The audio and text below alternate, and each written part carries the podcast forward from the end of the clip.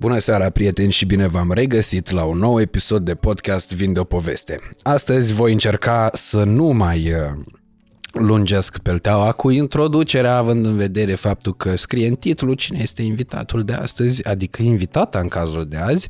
Uh, știți că am dat și flori, dar le-am dat în afara camerei.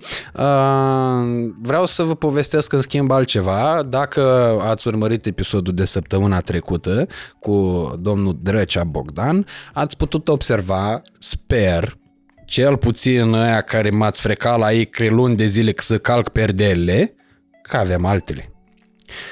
Avea alte uh, perdele? Da, aveam unele urâte.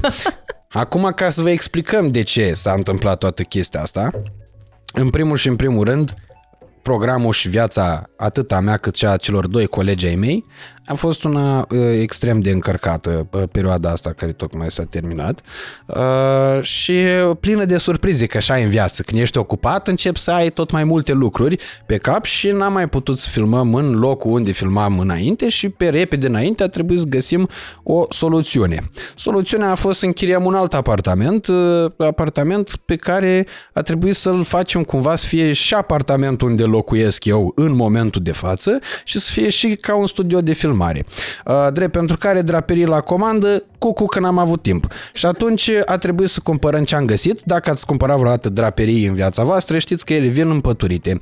Uh, când le dezîmpăturești și le pui pe uh, asta, cum îi zice, șină sau pe ce aveți dumneavoastră acasă, ele arată ca dracu. Uh, nemai vorbind că erau și draperii pe care le-am găsit în cele mai accesibile dintre magazine, nu că ar fi fost asta problema, dar cu siguranță nu puteau să fie atât de frumoase precum draperiile de acum și te cunosc de undeva, m-a ajutat să rezolv și această problemă.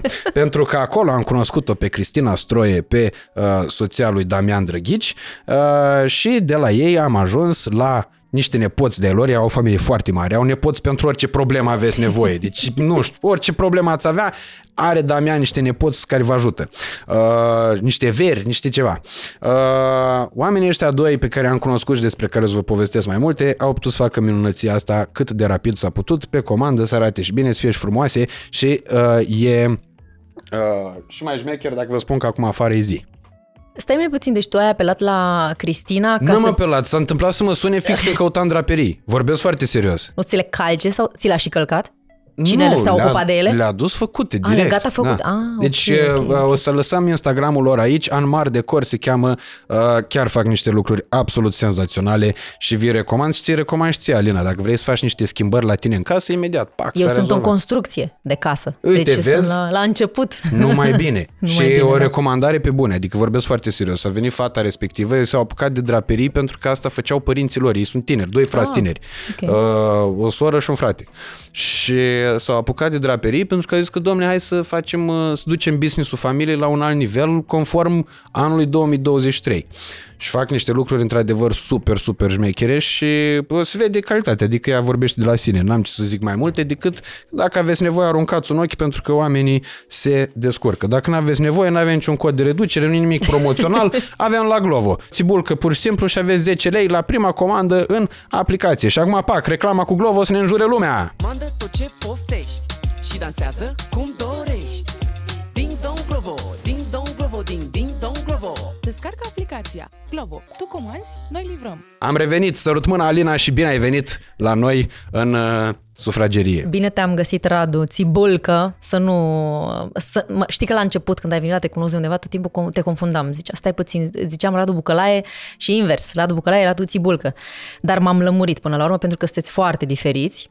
Hmm. Sunteți foarte diferiți. Nu știu ce să zic. În anumite perspective, da. Uh, și sincer, m-am bucurat tare mult să te cunosc, la te cunosc de undeva, pentru că eu, spre rușinea mea, nu te cunoșteam. Uh, Eu pe tine, da. și nu o să spunem de unde, deși de ce nu? Până De la ce urmă, nu? Narcisa Sălbatică, na, pentru mine a fost chiar un uh, deschizător de drumuri. Mm-hmm. Și acum aș vrea să te întreb eu pe tine la ce secvențe te uitai la Narcisa Sălbatică. Băi, mă uitam la tot serialul, pentru că îți dai seama, nefiind Netflix, nefiind HBO, nefiind... Bine, era HBO, HBO trebuia era. să plătești în plus pentru el pe plus. televizor. Nici eu nu plăteam. Eu plăteam. Tu plăteai? Ah. Bine, mă rog, mama plătea, da. Și mă uitam la filme și cădea curentul de fiecare dată. Când la noi la în cartier era o problemă cu mă, rețeaua de cablu și cădea curentul de fiecare dată când începea un film la care voiam eu să mă uit. Și aveam un coleg, un prieten pur de pe care îl salut, care făcea cruci tot timpul și când făcea cruci venea Apare. curentul înapoi. Vorbesc foarte serios, da. Da, făcea Dubios. cru- se strica ceva la calculator, făcea cruci, mergea. Și la Narcisa Sărbatică țin minte că era joi serialul ăla. Joi era? Joia, eram Doar în o dată clasa pe 8 săptămână? Nu mai țin minte. sau de mai multe ori? Nu, de mai multe ori. de Cred mai- că a fost de mai ăla multe dinainte, ori. Fetele Marinarului. Mai nu cred. Ia să ne spună cineva că eu nu mai țin minte, dar eu cred că erau... Am făcut foarte multe episoade. 100 și ceva au fost uh, până la final. Deci nu era o dată pe zi. Nu avea cum să fie o dată pe săptămână. Era o dată pe săptămână, da, era de mai multe ori. De mai da. multe ori. Trebuia să fie de mai multe ori. Cred că Da, în jur țin de minte patru. că m-am uitat la el Tu când a joia te apărut. uitai. Nu, mă uitam la tot timpul. Nici n-a ratat niciun episod. Dacă vrei, poți să povestești serialul. Era cea cu o intrigă, cu de-astea. Da, da, da, da, da, Era da, așa e. Vladimir Drăghia s-a lansat acolo în serialul La, respectiv. nu, Vladimir a fost și în uh, Fetele Marinarului, dar într-adevăr la Te cunosc de undeva l-am cunoscut în toată La Narcisa splen- la Sălbatică. Narcisa Sălbatică. Ce am zis? La de cunosc de undeva. La Narcisa Sălbatică l-am văzut toți în splendoarea lui, să zic așa, gol. Da. Nu era tatuat pe vremea aia. Nu era, nu? Nu. Nu. Nu. Da. Și Nici eu. era o, păi, nu, era o sec, prima secvență, cred că, în care ai fost tu. Era aia din pușcărie. Cea din pușcărie, da. Când erați la dușuri, Da. Dar nu Poți- era, eu nu eram poți fi goală. la duș. Eu nu eram goală, eram semi. Domnișoara cu care mă băteam Ai era goală. chiloți. Aveam chiloți, da. da, atât, dar Atât. rest, În rest, nu se Ei. putea, că așa era la duș. Până la urmă, dușul e duș, nu? exact. Dumneavoastră, ce, uh, voi nu faceți duș cu chiloți? Exact, se, se întâmplă. Uh, dar domnișoara care era cascadoare, ea era goală pușcă, mi-a fost și rușine, adică nu știam ce să fac, Era unde să mă goală uit. pușcă și tu erai goală pușcaș. exact, exact, exact. Da, a fost foarte tare, mi-a plăcut experiența aia, trebuie să recunosc. Băi, a fost un, uh, un serial, un proiect cu audiență și atunci da. cred că de acolo a ajuns imediat anul următor la Te Cunosc, Da, nu? Pentru că da. el s-a terminat în 2011 Narcisa Sălbatică. Exact. Și în 2012 am început uh, Te cunosc Mhm. de undeva. Da. Da, și mă uitam, erau niște chestii de astea care mi-atrăgeau mie atenția foarte tare. Și anume De exemplu? faptul că uh, aia locuiau, erau niște avocați ceva, țin Da. minte, aveau birou undeva la, cred că în clădirea Willbrook și uh, apartamentele unde trăiau ei, aia care Da. aveau apartament, că unii aveau casă, erau la primul complex de ăsta de fiță de s-a făcut, de auzisem și eu de el, era Rover Exclusive Concept, făcut de ăștia Exact. care aveau mobil la Rover. Exact, exact. Și mă uitam acolo și am zis, bă, ce viață trebuie să aibă ăștia, ce aș vrea să trăiesc și eu așa. Las cu intri și cu toate astea la pachet, cu Frumos. amanti, cu neveste, cu toate alea. Păi și da, acum nu putem să spunem prea multe pe cameră, dar ai avut și tu... Dar n-am amante și neveste. Nu, încă. Și nici nu stau acolo. Nici. Deci la început Sper de drum. încă. și la început de drum. Da, e o treabă, dar uh, apropo de drum, uh, ceea ce mi se pare mie foarte tare, pentru că eu îți cunosc că ție povestea uh, pe sărite, adică știu lucruri pe care le-ai mai declarat în decursul timpului, știu lucruri pe care le-ai mai povestit tu pe rețele de socializare și mai știu lucruri pe care le-am mai auzit pentru că oamenii asta ar trebui să uh, înțeleagă în momentul în care ești într-un proiect de ăsta cum e Te Cunosc, uh, oamenii cu care lucrezi la emisiune îți devin cei mai uh, uh, uzuali oameni din viața ta pentru că îi vezi Corect. cel mai des. Adică eu, m, părinții oricum nu mi văd foarte des că nu sunt în oraș cu ei, dar în perioada aia chiar că uitasem complet de multe alte persoane, singurii oameni fiind aia cu care ne vedeam aproape în fiecare zi la repetiții și în cele trei zile de, m, uh, în cele două zile de filmare la platou, când deja era uh, zilele respective păreau a fi luni. Uh, și cu Așa toate e. astea au trecut atât de repede. Și tot auzind, tot vorbind uh, și tot povestind, uh, o chestiune care mie mi se pare foarte mișto în legătură cu tine e faptul că deși uh, ai trei copii și uh, unii chiar te prezintă a fi mama eroină, deși eu cred că eroină e doar Anca Serea, că la cinci ești. Nu? Nu? nu știu la câți copii. Măi, eu am mai spus și chestia asta la un moment dat tot într-un interviu. Măi, Eu nu mă lupt cu copiii ca să pot să zic că sunt eroină. Să mă ierte Dumnezeu. Adică eroi, eroine sunt acolo. Noi suntem niște părinți care ne-am asumat uh, un rol, care cu bună știință am făcut uh, 3, 4, 5, 6 copii. Mm, Nu cred că ne-a obligat nimeni. Și Da, da, atunci nu, nu văd de ce.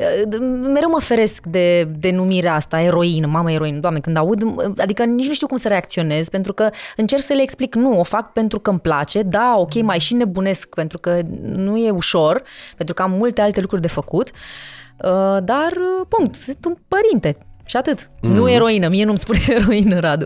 Ce mi se pare foarte mișto e faptul că tu, deși uh, uh, ai trei copii, viața da. ta și a soțului tău este una cât se poate de fresh și vă uh, mențineți într-un uh, echilibru pe care cred că oamenii îl caută Da. sau ar trebui măcar să-l caute. Uh, Eu mă uit tot timpul la oamenii mai mari decât mine, mă uit ca la niște exemple, unele de urmat, altele de evitat și așa mai Corect, departe, corect. dar mă uit și analizez parcursul unor oameni care au mai multă experiență de viață, tocmai în scopul de a, uh, poate și din curiozitate, dar și în scopul de a ajunge să uh, înțeleg cum ar trebui să, să fie tratate anumite probleme de care poate uh, voi ajunge să mă izbesc în, uh, în uh, viitor. Uh, în primul și în primul rând, parcursul tău profesional mi se pare foarte tare, pentru că tu, din momentul în care ai avut uh, uh, uh, copii, în continuare ai uh, uh, fost pe sticlă non-stop, ai 10-11 ani, 11, 11 ani, ai ani de doar când, pe te cunosc. Da. Mhm. de când ești non-stop la televizor, adică fără niciun fel de pauză, n-ai avut niciun sezon de pauză. Nu. Uh, și ești foarte activ în mediul online, ceea ce din nou e uh, foarte mișto pentru că te-a adaptat și la chestia asta, pentru că mulți dintre oamenii care își clădesc cariere în TV uh, nu prea mai ies din bula respectivă și o să vreau să o luăm cu începutul, așa cum, cum zicea Emilian, cronologic vorbind. Așa. Uh, cum a început toată această chestiune? Uh, a început în Sibiu, de acolo, de, la, de când m-am născut, sau de unde Ok. vrei să încep. Ok. M-am născut în Sibiu, Da. uh, am crescut în Târgu Mureș și m-am mutat în București. Ok. Cam astea au fost etapele. Uh, m-am folosit în viață mai mult de anti-exemple decât de exemple. Uh, tocmai de asta mi s-a părut, uh, când a apărut melodia a lui, melo- melodia lui uh, Carlos Carlos. Dreams, da, cu anti-exemplu, mi s-a părut, wow, cumva mm-hmm. parcă îmi citea gândurile. Um, îmi doream, îmi doream ca orice altă fată, cred, să, nu știu, să ajung să fiu cunoscută, să ajung să, nu știu, cânt, să ajung să joc, să fac tot felul de nebunii pe zona asta de televiziune, dar nu aveam ceva concret în spate, pentru că N-am avut, uh, ca și mulți alții, un uh, suport financiar, nu am avut uh, oameni care să mă ajute în sensul ăsta pentru că nu cunoșteam pe nimeni din domeniu. Și totuși visul, visul ăsta al meu era undeva în background. În primul și în primul rând uh, mă gândeam mereu la ce ar trebui să găsesc ca și job, să-mi și placă. Exista mereu chestia asta că mi era teamă să nu cumva să aleg un job care să nu-mi facă plăcere și totul să-l fac pentru că e nevoie. Uh-huh. Și atunci cumva mi-am zis, ok, ce îmi place să fac cel mai mult? Părinții cumva mă, mă tot împingeau spre politică. Mi se pare groaznică, nu-mi place politica deloc. Ei aveau vreo legătură cu treaba Nu avea asta? nicio legătură. Taică meu era în uh, cadrul armatei, deci el oricum nu avea voie, nu avea nicio treabă cu zona asta politică. Uh, și mama mea la- e la fel, nu avea nicio treabă cu zona asta. Dar cumva, nu știu, probabil că se gândeau tot la o expunere, nu știu.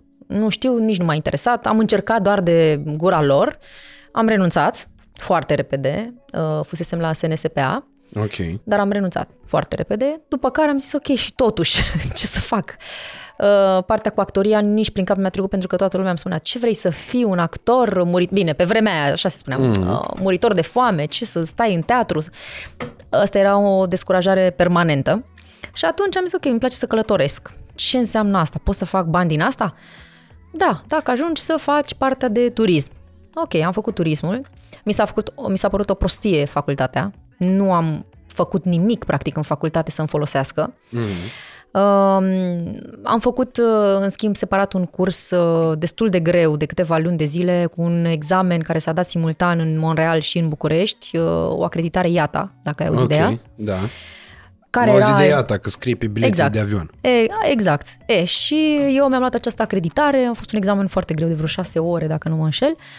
L-am luat, dar m-am angajat ulterior e, în zona asta turistică și um, unde, mă rog, salariile de început erau groaznice. Foarte, foarte mici, foarte mici, dar nu m-a impresionat neapărat chestia asta pentru că am zis că o să o urc așa credeam eu, așa simțeam eu, că voi urca foarte repede mai sus. Doar că la un moment dat uh, um, mi-amintesc la o ședință, eram într-un, uh, într-un lanț hotelier mare. Ok, putem să le denumim Putem să aici. dăm? Da, n-avem da, treabă. Eu sunt obișnuită cu televiziunea. Aici se poate da orice nume. În Accor Hotels, tot ce înseamnă Novotel, uh, Mercur, uh, toate astea.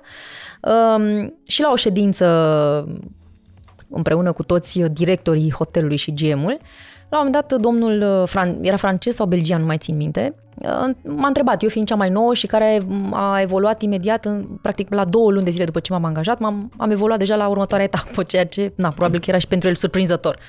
Și atunci m-a întrebat așa, pe față, ce, ce-mi doresc eu, nu știu ce Dumnezeu, de ce m-a întrebat, uh, ce-mi doresc eu să fac în, uh, în uh, compania lui, să zic.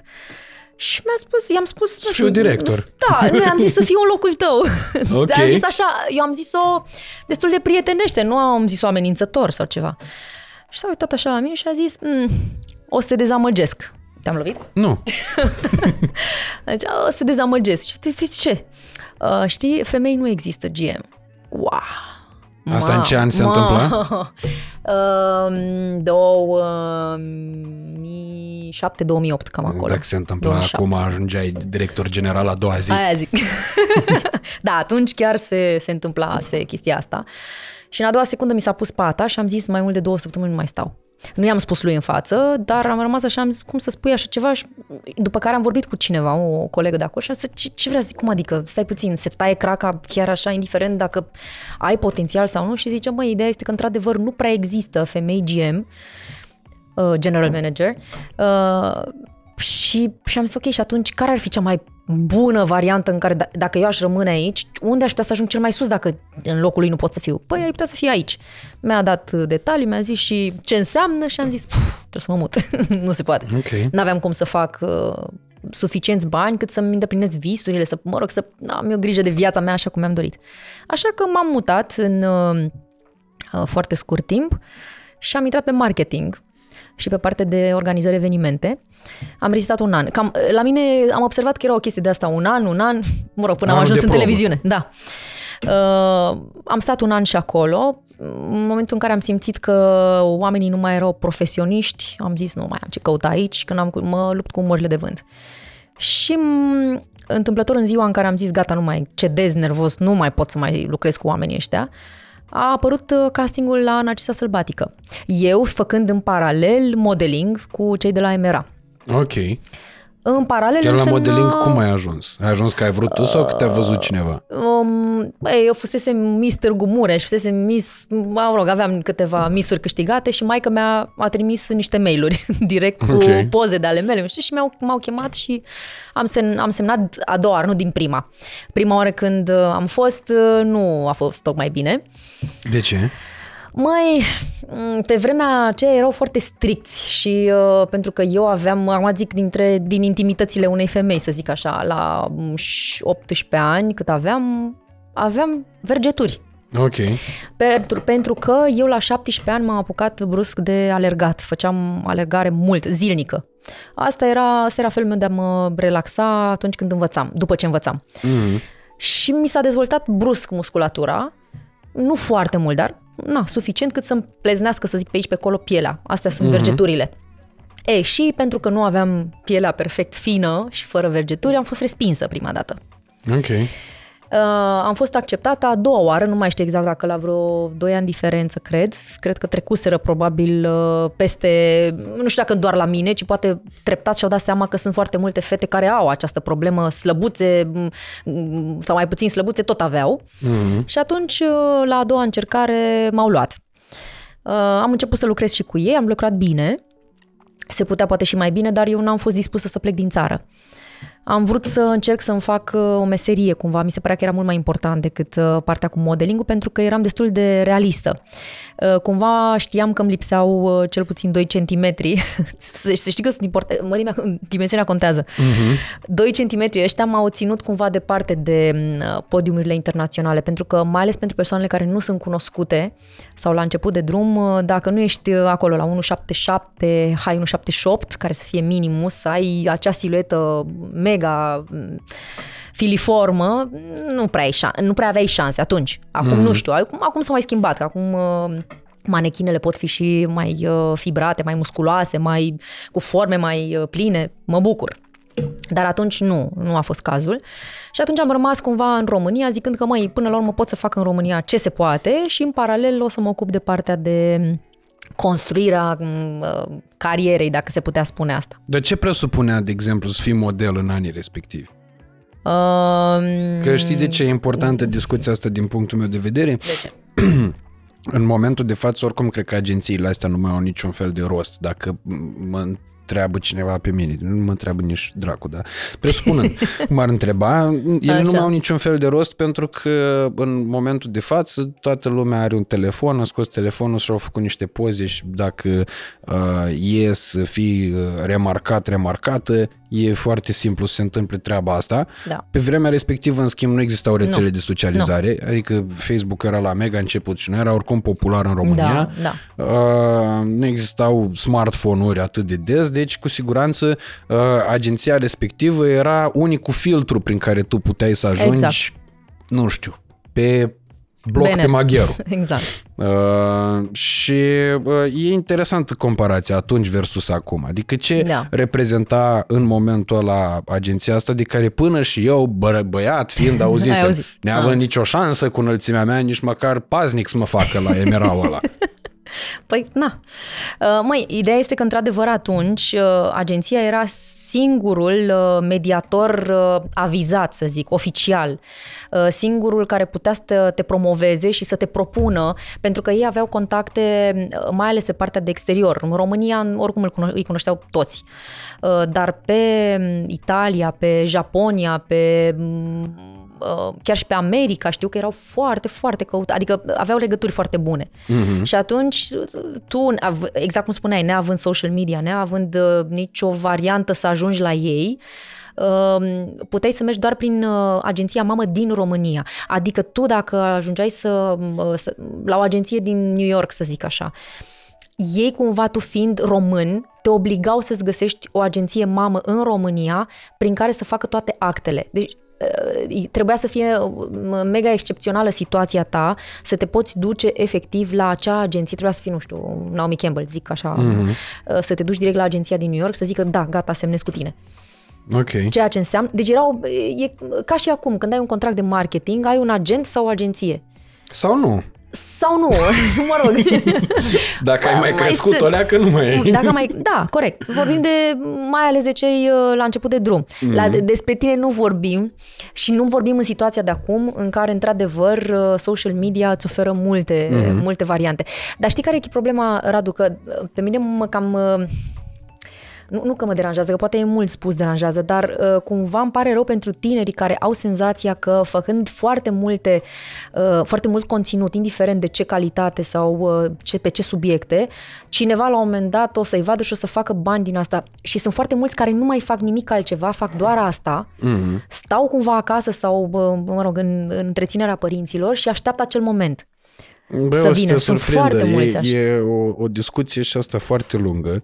Uh, am mai povestit-o, cred că în podcastul de săptămâna trecută. Sunt puțin defazat cu exprimarea pentru că uh, podcastul pe care l-am filmat pentru săptămâna asta nu l-am uh, postat încă și nu mai știu chestia asta. Adică Nu e o contează, perioadă în noi care ținem, filmăm mult da. și nu știm exact, suntem atemporali.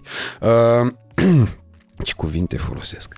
uh, și uh, ziceam că m-am, am fost odată la Ai Umor invitat cu vreo două luni și m-am întâlnit cu Dan Badea, care Dan Badea povestea că cu zi înainte de filmarea unde eram noi, tot la Ai Umor venise perversul de pe Târgu Ocna.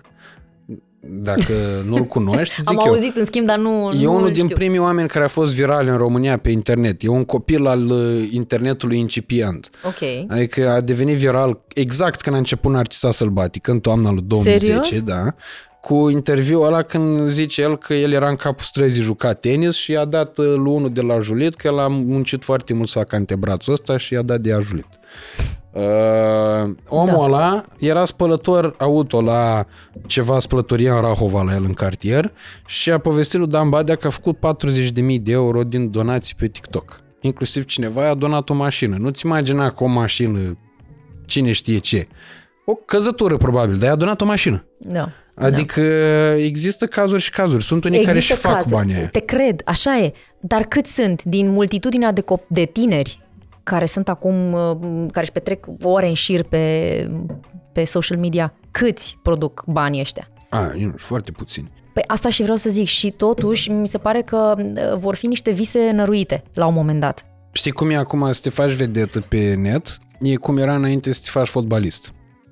Zici? Mi se pare că e mai simplu acum, uh, cum să zic, e, e mult mai accesibil acest internet, poți să pui orice, poți să postezi ori. La fotbal cred că e multă muncă. E, da. Ai mult de alergat, trebuie să faci uh, anumite exerciții, le duci, nu le duci, dacă nu le duci, la revedere, ai plecat. Dar aici poți să pui orice, practic, Mhm. mm-hmm. Radu. Da, da, și sunt de acord. Adică și pe mine mă, m- oarecum nu pot zic că neapărat că mă sperie, pentru că la un moment dat cred că uh, universul și societatea au propriile mecanisme de uh, autoapărare, adică au sistemul lor imunitar și cumva creează uh, contexte în așa fel încât să se regleze lucrurile când noi au, când o scapă prea tare de Sper. sub control. Dar da, e un fenomen și dacă stai să te gândești, uh, de asta mi se pare foarte importantă uh, expunerea unei povești precum povestea ta, pentru că tu vii dintr-o epocă în care era foarte greu să ajungi Corect. să fii vizibil. Așa e. Uh, Dacă nu ajungeai la televizor, practic nu prea aveai altă șansă. Uh, Și se ajungea destul de greu. Eu practic am, afla, am început cu pozele fiind manichin. Mhm. Mm-hmm. Deci de acolo, fo- manichin, fotomodel, poze, catwalk și după aia am ajuns pe partea asta altă. Ok. Dar în România mai mult. Și ca model, de exemplu, tu Da. îți permiteai să trăiești din chestia asta? Dacă aș fi făcut uh, și aș fi tras tare numai pe asta, da, pentru că eu mi-am și acum și nu o să, și pot să spun pentru că au trecut foarte mulți ani, am uh, luat un casting la Wash and Go. Ok. Dar era, culmea, a fost un casting la Wash and Go pe internațional. Și am, uh, am zburat în Liban, mi-am și acum, a fost una dintre cele mai frumoase experiențe. Am stat o săptămână, ne-au plătit pentru, săpt- pentru fiecare zi în care noi nu făceam aproape nimic, Mm-hmm. dar uh, trebuia să mergem la spa să ne îngrijim, că eram două fete. Uh, trebuia să mergem să ne pună niște extensii, pentru că în general, pentru, să știți că în general pentru toate reclamele de volum, de păr, de șampon, se pun uh, se pun uh, extensii din acelea cât mai naturale, fără să... Uh, uh, uh, Mi-amintesc și acum când eram șocată pentru că îmi, punea, îmi puseseră foarte multe și în realitate eram aveam foarte mult păr și am zis, my God, pe și pe, pe cameră cum se va vedea? Și o să uite, să te vezi. Păream lipită. Adică și nu înțelegeam exact de, de ce îmi puneți atât de multe. Pentru că facem acel shot în care, elicopter se numea, în care fata se întoarce 360 de grade dacă se putea Ok. și îți arunci părul și zici, Părul mamă, cât proaspăt de mult. spălat." Pra... Exact, exact. Și a zis că dacă ai doar părul tău, chiar dacă e bogat, nu se va vedea niciodată frumos, pentru că se vor vedea printre firele tale de păr golurile și atunci va părea că nu ai păr, chiar dacă tu în realitate ai păr. Ok. E, și eu practic o săptămână ce am făcut? Într-o zi a venit o doamnă din UK să ne pună extensii, într-o zi ne-am dus la spa, într-o zi ne-am plimbat în mall, într-o zi ne-au făcut prezentarea reclamei cum o să fie pe niște borduri, super profesioniști oamenii. Mm. Una dintre cele mai profesioniste uh, uh, firme pe care le-am văzut, uh, apropo de partea asta de commercial. Și mi-amintesc că atunci, era în 2000, cred că în 2016, și atunci luasem 10.000 de dolari. Pentru vremea respectivă, Ok. sau de euro, nu, dolari, dolari erau, scuze, da. Pentru vremea respectivă și pentru mine care nu eram, eram o manechină, nu eram un, mm-hmm. un nume, mi s-a părut foarte bun. Și am mai avut o reclamă foarte frumoasă în Maroc pentru o ciocolată. Ok. Eram o prințesă Poți marocană. spui numele și la ciocolată. Ceva cu pâira, nu mai țin minte. Pri, Ah. Prima, prima, prim, Primola. Nu știu dacă era Primola, că Primola... Poiana. Nu, e Poiana. Poiana e românească, măi. nu, nu. Ceva cu păiera. Oricum, da, cred că o am. O să, o o să caut să văd dacă o mai găsesc prin mail-uri. Și acolo a fost superb. Ne-am primat prin palatul regelui. A fost ce... uh, regelui, doamne, doamne. Uh, nu știu, un palat, ceva, ceva, un palat. A fost un, rege palot, acolo. O fi ceva. fost cel ceva acolo.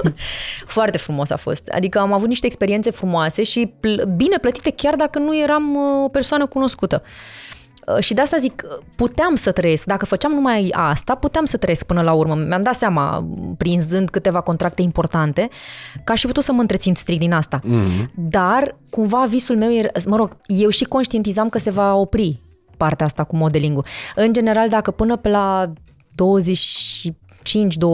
25-27 nu ai rupt pisica, să zic așa, și n-ai luat niște contracte importante, mm, nici nu mai prea prinzi. Pentru că întotdeauna vin din spate cele care sunt mult mai tinere și de obicei se începe și de pe la 14-15 ani în funcție de mm, cum arată fiecare fată. Unele Ok. sunt mai dezvoltate, la, pa- mai, mai formate, să zic așa, la 14-15 ani, 16 ani. Mm-hmm. Și atunci cam aia este limita, 25-27, dacă nu ai mers, mergi poate mai mult pe reclame, poate, dar nu te mai duci spre zona asta de modeling catwalk. Nu vorbim, repet, nu vorbim de persoane cunoscute gen, nu știu, Naomi Campbell are 53 și face catwalk și acum, dar este Naomi Campbell. Uh, sau uh, uite cum este Gigi Hadid sau Bella Hadid, care ele sunt dintr-o familie foarte bogată, ele au fost ajutate de mama, mama lor care era oricum în zonă, în domeniu, adică uh, nu vorbim despre astfel de excepții, vorbim despre fete drăguțe, frumoase, m, care pot să facă, pot să se înscrie la agenții de casting și să încerce să facă ceva în domeniul ăsta. Dar mm. trebuie să, dacă îți dorești foarte mult pe asta, oricum trebuie să te duci, să te duci cu contracte, să riști și afară și m, în țară, să, să încerci să faci cât mai multe. Dacă nu, varianta mea, îl ții de backup, te bucuri și de partea asta pentru că se leagă și în același timp îți construiești o carieră. Și bineînțeles, trebuie să îți urmărești, știu că poate sună ciudat și clișee chestia asta cu trenurile, dar trebuie să deschizi ochii, nu știu, caști ochii și să-ți dai seama, măi, ăsta poate să fie un pas important. Cum a fost la mine trecerea de la zona de marketing, evenimente, vânzări, la zona de televiziune, de uh, serial. Uh, atunci a fost un moment critic. În momentul în care eu m-am dus la uh, casting, La casting a ajuns pentru că, iartă-mă că te Da. întrerup, la Emera, din câte știu, a trebuit să mă duc și eu la un moment dat. Cred Da. că încă mai primesc mesaje de alea, în care, mesaje de alea automate, Așa. care spunea că căutăm pentru o filmare actori, nu știu cum să arate, nu știu ce. Uh, trebuia să te duci și pentru uh, reclame și de astea, tot la Emera trebuia să te înscrii. Și acolo erau da. înscriși toți actorii. Stai puțin. Asta e acum. Atunci, acum niște ani de zile, 15 ani în urmă, chiar 20, Emera era mult mai exclusivistă în sensul în care tu trebuia să treci prima dată prin filtrul lor Ok. și ei propuneau, nu-ți trimiteau care vreți, care puteți. Nu. Ei erau acolo, era în portofoliul lor și ei decideau pe cine trimit Ok. din portofoliu. Ideea este că pe atunci când a fost în Narcisa Sălbatică, ei încă nu aveau uh, uh, secțiunea de casting. Uh-huh. Casting pentru filme m, sau seriale sau whatever. Nu aveau asta.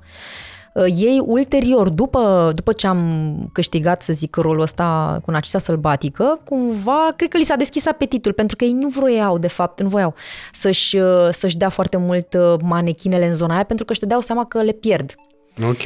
În momentul în care uh, în momentul în care tu ajungi să, să faci un casting de film, serial, se- mai ales serial, uh, și ești model, dacă te-a luat de acolo, e, e inevitabil să, să, să nu rămâi acolo, dacă ai talent și dacă ești apreciat și ai ieșit foarte bine proiectul respectiv.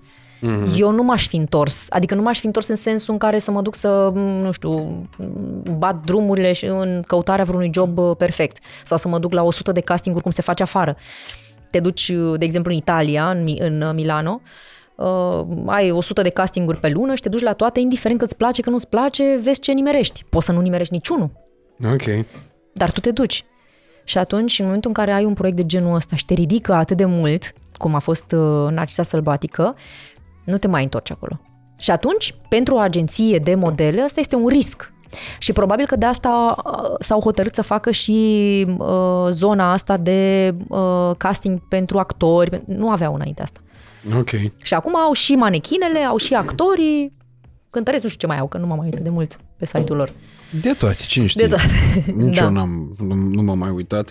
Uh, pentru că lucrurile s-au schimbat foarte mult și Exact. au uh, devenit uh, complet uh, diferite și inclusiv mă uit la serialele de azi Uh, mi se pare că nu prea mai există casting, adică sorry, actorii E aia bine că ai spus tu, că și eu eram cumva de părerea asta, dar parcă încercam să nu spun lucrurile astea. Da, e destul de evident că e, a, contează foarte mult să joci în hora potrivită. Adică dacă tu cunoști pe cine trebuie și ești prieten cu cine trebuie, joci. Altfel, uh, mai rar se întâmplă. Chiar și între actorii mari observ treaba asta. Adică există un grup de actori care sunt distribuiți Da. uh, și de obicei încep să mai apară uh, cazuri de oameni care vin, cum ar veni, cum era la poliție, din sursă externă.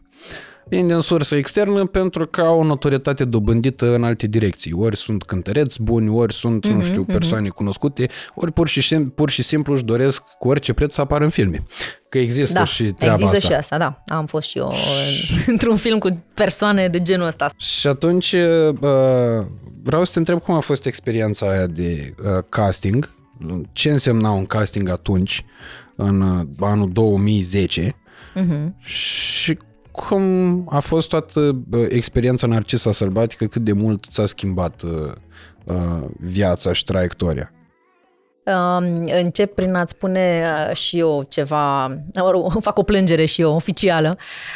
Um, de ce? Pentru că foarte multă lume mă tot întreabă, dar de ce nu mai joci într-un serial? De ce nu mai joci într-un film? Dragilor, nu e ca și când nu-mi doresc. Eu îmi doresc foarte mult, dar în general castingurile de filme importante sunt închise. Mm-hmm. Sunt castinguri închise. Adică exact așa cum spunea și Radu, um, în momentul în care apare un produs, un scenariu, există regizorul, există producătorul, se întâlnesc, se zic gata, punem asta, alege regizorul. Dacă regizorul pe mine nu mă cunoaște personal sau pe tine sau n-a avut, nu știu, nu o să se uită pe social media, Mm-hmm. el își cheamă oamenii pe care îi știe deja. Și atât.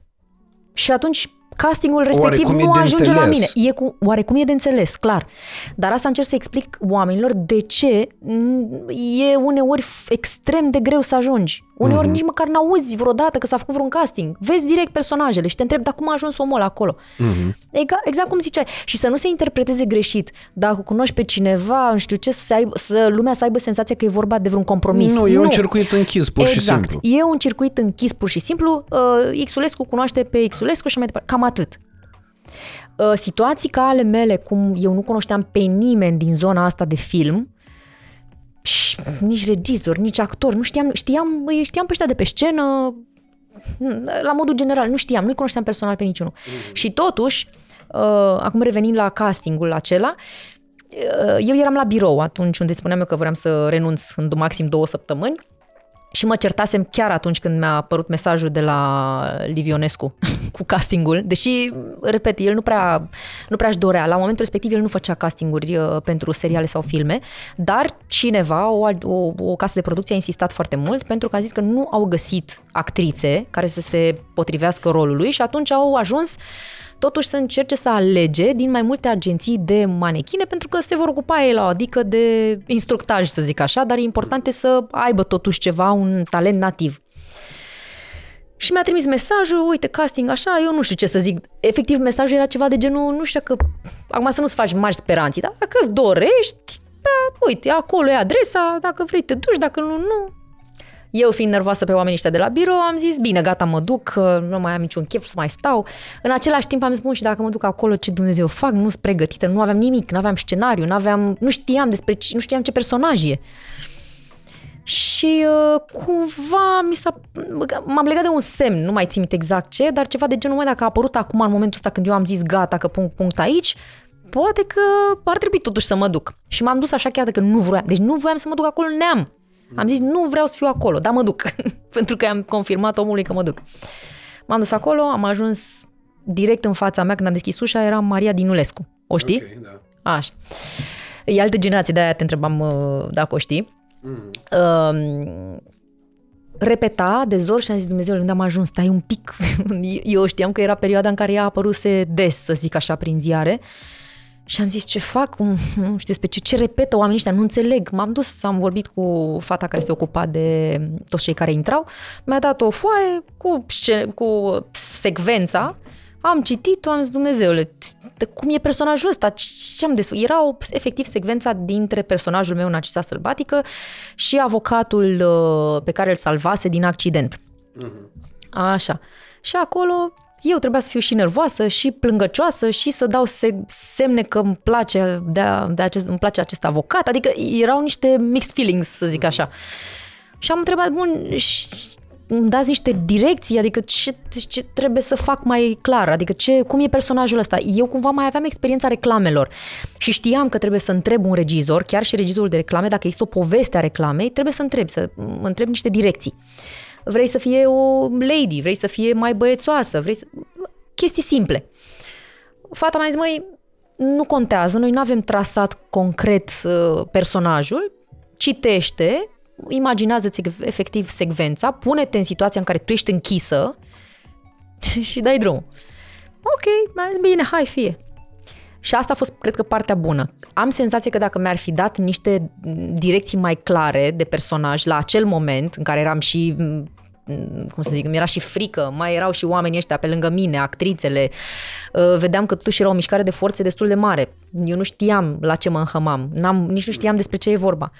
Și am intrat, am făcut primul casting, mi-am și acum cu Cătălin Dordea, se numea directorul de casting. Okay.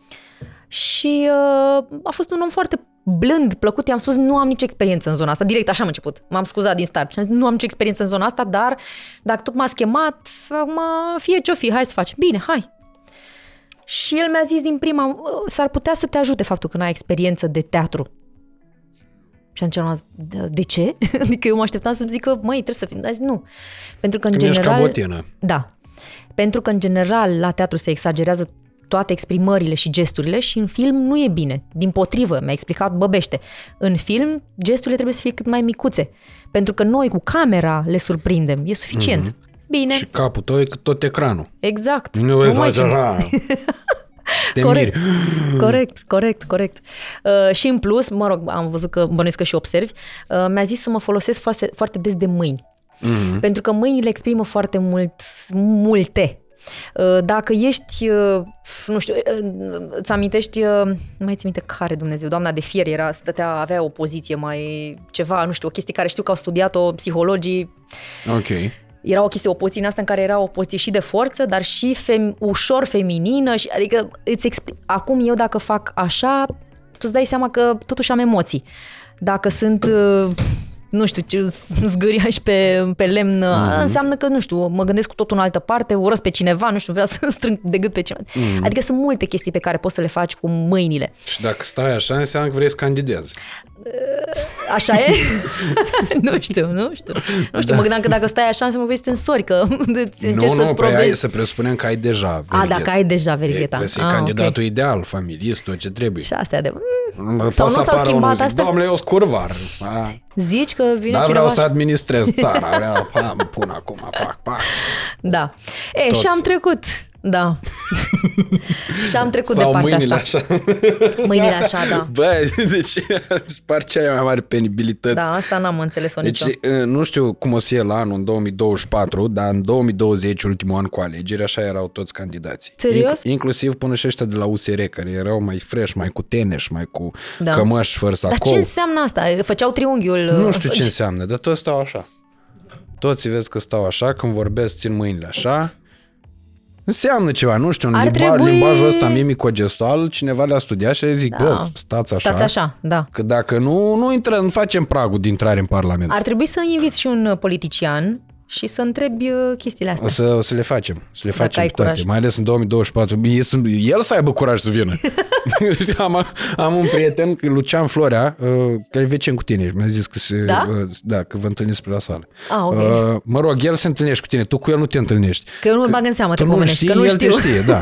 okay. Mi-a zis așa că a dat el un interviu, el are o franciză, Friday se cheamă de fast food și vrea să se lupte cu americani, așa zice, ca Mandachi, ca prietenul lui. Și uh, a întrebat ăștia într-un interviu de ăsta pentru o revistă de business, de asta de stă pe horuri la clădiri luxoase, uh, îl întreabă, zic, uh, nu vă e frică, domnul Florea, tocmai ați mai luat un credit de 500.000 de euro. Wow. Zic, mie să-mi fie frică. Lor să le fie frică. să le fie frică, că eu dacă dau faliment... N-au ce, să le, n-au ce să-mi ia. Ce am făcut? Așa e și aici. Lor, ei să aibă curaj. Eu am tot curajul din lume. Și este destul de echidistant. Adică aș uh, invita politicieni uh, pentru a uh, clarifica chestiuni în ochii privitorilor. Despre asta e vorba. Adică Crezi adică că ai clarificat ceva? Sinceră. Aș încerca rog, încercarea adică, moarte n-are, clar. Da, și că s-au mai schimbat puțin lucrurile. Oricum, părerea mea este că podcasturile vor juca un rol teribil de important în uh, uh, campania electorală de la anul. Pentru că S-ar audiența putea, da. real da. vorbind a unui podcast este mult mai mare decât al Digi24 în prime time. Și despre asta e vorba. Corect. Adică dacă vrei să faci campanie cu cap, Păi să vină cu banul, nu? Sub nicio formă. nu? Sub nicio formă. nu, să vină tocmai fără niciun ban, dar să vină pe bune, adică fără subiecte Nu cred că o să ai șanse, pentru că mie mi se pare că, din păcate, eu, nu știu, eu din păcate n-am văzut nicio politician Așa, cât urmăresc eu, puținul la cât îl urmăresc uh, când vine vorba de politică, să fi văzut vreun discurs real, să zic așa, sau, nu știu, niște discuții pertinente, promisiuni realizabile. Nu știu, mi se pare că... Da, cred că se vor mai An de schimba an. lucrurile. Când? Nu știu, dar dacă nu mai speri, atunci ce faci? A, dacă Nu stăm știu, așa nu și ne știu. gândim de timpul, zic, doamne, drobul de sare, Păi nu drobul de hai sare. să mutăm de- copilul păi, de acolo, nu? Exact. Deci ce să, să ne mutăm toți din țară? Ce să facem? Nu? Nu, ci pur și simplu să fim o leacă mai atenți. La, pentru că eu, eu sunt uh, ferm convins că uh, orice clasă politică uh, nu este altceva decât oglinda societății respective. Adică e vina noastră că e așa. Asta 100%. Da. Că și oamenii da. care sunt politicieni, tot dintre noi se trag. Adică nu avem politicieni străini, în afară de 5%, cât sunt de mereu. Și chiar și aia sunt cetățeni români. Da. Dar cam despre asta e vorba. Da. Hai să revenim la casting Așa, cu hai să revenim Narcisa. la casting. Uh, da, ei bine, și-am dat uh, castingul respectiv, după care am plecat acasă, mi-am văzut de treabă, peste câteva zile m-au anunțat că am trecut. Și am zis, ce înseamnă am trecut? Păi trebuie să mai dăm o dată. Am trecut, dar trebuie să mai dăm o dată. Și- A, e ca la te cunosc, Ok. mai faci o dată pentru camere. pentru camere, de- exact. și am zis, ok, mai vin o dată. Am ajuns uh, în același loc, alți oameni. Ce, cum adică alți oameni? Adică eu dădeam aceeași secvență, dar cu alți oameni. Nu mai era Cătălin Dordea, era altcineva. Era o femeie și un bărbat. Erau regizori, amândoi. Ok, am dat secvența din nou. Uh, Regizorul de data asta m-a pus să dau două variante. Una mai amărâtă, fata, una mai luptătoare și mai tomboy. Ok. Și am zis, ok, mulțumim, am plecat acasă. A fost mai sec, să zic așa, ca și uh, directive și ca interacțiune. Ok, am plecat acasă, peste încă o săptămână, uh, ai trecut și etapa asta. Bine, nu înțelegeam ce cu etapele astea. Am zis, măi, probabil că la seriale o fi altfel. Am zis, ok. Și ce înseamnă că am trecut de etapa asta? Mai trebuie să mai vii o dată. Ei, dă-o, naibii. Am zis, ok, bine, mai vin o dată. Ei, și s-a ținut chestia asta aproape o lună de zile. Și în fiecare întâlnire dădeam cu altcineva casting. Uh, și în ultima săptămână a fost, a luat parte și uh, Magda Catone, okay. actriță la Teatru Național. Și, Și- Bă, care spăla rufe cu Tide. Exact. De a acolo. luat bani mulți acolo, cred. Lasă, că era ea bine. aș- Ea și acum credit, da, de astea. Pro- nu, cred că mai e, mai e Tide. nu știu, cred că mai e Tide. O mai fi. Nu mai e, nu? La Dero, Adero, așa, făcea- la Dero. Atunci mai e, Dero mai e. Da. Deci mai ia. Mai ia. exact. Așa și practic uh, ea a stat cu noi cumva, ea, ea luase deja un cast, eu n-am știut. Ea luase deja castingul pentru rolul ei din Narcisa Sălbatică. Eu nu știam, eu am crezut că ea a fost adusă ca trainer.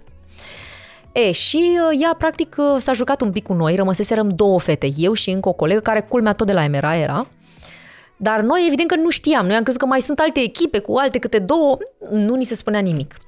Și practic Magda ne-a dus și pe scena Teatrului Național să facem, să jucăm cumva rolul respectiv pe niște secvențe date, cumva un training, dar cred că era un training la liber, adică m, cumva la final de săptămână Magda avea datoria, în ghilimele, să spună celor de la casa de producție care dintre noi două îi se părea mai potrivită pentru rolul respectiv. Ok. Și cumva Magda, m- adică ultimul cuvânt l-a, l-a avut Magda și a spus că m-a ales pe mine. Ok. Și de acolo a început nebunia. Și am filmat șase zile din șapte, mă trezeam cred că în fiecare zi la ora 5 dimineața. A fost groaznic, greu, lung, dar frumos. Mm. Frumos a fost. Uh, Cea mai grea parte a personajului meu era că ea, Narcisa, deși era și m, luptătoare, era și băiețoasă, era și bă, sensibilă, plângea non-stop, frate. Deci era ceva groaznic. Pe așa trebuie Personajul să ăsta fie era... la telenovele. Telenovelă fără lacrimă nu se poate. Corect, dar parcă plâng mai mulți, nu știu cum. La mine, în serialul Narcisa Sălbatică, plângeam eu în Tot continuu. plânsul era la tine. Da, din când în când mai plângea m, asta, m, cum zice, ac- avocatul care era îndrăgostit de mine, uh, cumva dintr-o decepție, mă rog, dar cam atât. În rest, eu. Eu încasam și că plângeam de supărare, și că de bucurie, și că mă lovea nu știu cine, și că am avut accident de mașină. Toate erau cu plânsete la mine. Mm. Și ajunsesem după un an de zile să fiu verde la față. Și toată tumefiată de atâta plâns. Ok. Plângeai pe bune, nu? Da. Și la ce te gândeai când plângeai? A, chiar apropo de, apropo de plâns pe bune, uh, nu știu câți oameni știu că există variante, dacă totuși nu poți să plângi, există niște sticuri ca un ruj cu mentol, Ok. care efectiv ți- îți iei cu degetul, îți pui la baza ochiului și ca la ceapă, când tai ceapă, te apucă plânsul. Mhm. Diferența este că în momentul în care tu faci așa, dar mă rog, dacă nu se poate altfel la aia, e bună și varianta asta, uh, diferența e că în momentul în care tu plângi cu mentol, nu mai ai trăirea aia. Mm-hmm. Înțelegi? Trebuie să, trebuie să ai niște trăiri, trebuie să se, se, se încruntă m, privirea altfel, se, m, s- corpul se simte altfel. De-aia trebuie să fie cât mai natural. Și evident că, na, nu ai cum altfel, de obicei te gândești la tragedii. De orice fel. Doar că la personajul meu fiind atât de plângăcios, le-am Terminase epuizat. tragediile. le-am epuizat. La un moment dat, să zic, aceeași tragedie, dacă o tot, uh, ți-o tot imaginezi și o tot rulezi, ajunge să fie o banalitate, să ai senzația că nu e, nici măcar nu-ți mai aparține. ok. Și atunci trebuie să faci ceva să schimbi. Și atunci te Care duci... erau și- principalele lucruri la care te gândeai? Măi, hmm, în, în general erau chestii legate de... Uh, legate de familie și legate de faptul că am, n-am avut... Uh, nu. Legate de faptul că simțeam că erau niște diferențe foarte mari între mine și uh, familia tatălui meu. Mă legam mult de chestiile astea, de neajunsul, adică uh, cumva mă, mă lovea foarte tare în cap, să zic, faptul că atunci când uh, mergeam în vizită la tatăl meu, care și făcuse o altă familie, um, eu n-aveam nimic din tot ceea ce avea sora mea. Și la momentul respectiv, cumva am, am uh, s-au dezvoltat niște frustrări și niște supărări, uh, cumva, probabil blamându-l pe el, gândindu-mă că, mă, ar fi putut să facă același lucru, nu știu, să facă un, un, un efort și să-mi ofere măcar ceva din ceea ce avea și sora mea. Și frustrările astea, cumva mai departe, în adolescență, s-au, uh, mă rog, au tot crescut și s-au transformat în alte și alte gânduri. Uh, După aia, m, nu pot să zic că am avut o perioadă, după ce am terminat uh, facult, uh, liceu și am venit spre facultate, am avut și o perioadă în care nu prea am avut ce mânca, să zic așa, vreo săptămână, mi-amintesc foarte clar. Și cumva uh, încercam să retrăiesc acele momente de panică, că poate mâine nu voi mai fi. Uh, Vă dau mai multe exemple, practic. Mhm. Um, ce alte experiențe? Am, le-am și uitat, vezi? Am, și am și zis. Dacă le-am tot rulat, le-am uh, uitat. Mă rog, au fost mai multe, dar pe care nu, nu o să le dezvolt acum, care aveau legătură și cu niște mm, uh, reacții din partea unor apropiați nu tocmai ok. Anume, la ce te referi? Uh, Cum adică reacții? uh, reacții însemnând uh, hmm, neînțelegeri, să zic așa. Ah, Tot așa, ok. nu, la, la modul ăsta. Ok. După care le-am epuizat pe astea și mi-am dat seama că am nevoie de altceva mai puternic pentru că nu, nu mai dau rezultate. După, exact cum îți spuneam, după ce le-am tot rulat în, în mintea mea ca să pot plânge la secvențe, nu le mai identificam cu lucruri care mi-aparțineau. Și atunci am ajuns să mă folosesc de melodii. Ne amintesc și acum că prima melodie de care m-am folosit a fost melodia lui Adele. Ok. Uh, I'll find some, Never, uh, never mind, mind, I'll exact. find someone like you. Hai că acum ai cântat, zi. Dar nu La că te nu mai... cunosc. I wish nothing but the best for you. Da, e complicat. Atât, eu e zic să tot nu ce ții mai... minte. uh, Da. Dar Nu la ți acel minte moment... versurile, că așa e de cânta cât mai bine ca Adele, Evident. ce dracu. Ce naiba. Pe de aceea Adele a făcut canto cu Crena Mardari? Nu. Da. E asta zic și am început cu Adele, care la momentul respectiv a fost o pf, super piesă, mi-amintesc. Toată lumea era cu ochii în lacrimi, te mirce la, la ce se gândea fiecare. Dar uh, îmi puneam, uh, îmi puneam asta. Mi-ascultam, puneam cască, ascultam și direct, mă uitam la trage. Uh, O altă chestie mi-amintesc foarte clar de care m-am folosit, la piața Rosetti era o băbuță uh, care stătea, înt- um, uh, mă rog, uh, sunt acolo niște clădiri care au niște demisoluri înalte și bă, cu niște ferestre care aveau marginea cam a- foarte lată. Și ea stătea băgată într-o margine din asta de fereastră de demisol cu multe cărți lângă ea. Mhm. Ea practic cerșea, dar nu ți întindea niciodată mâna.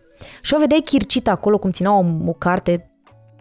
Eu cred că citea, că așa părea, că citea, nu părea că se face că citește și cumva mă emoționase atât de tare imaginea aia a unui uh, bătrân care a ajuns cu siguranță din, mă rog, din cine știe ce întâmplare a ajuns în situația asta și mi-am zis chiar dacă el cerșește, nu, sau poate l-a pus cineva să cerșească, cu siguranță nu este într-o situație roz. Uh-huh.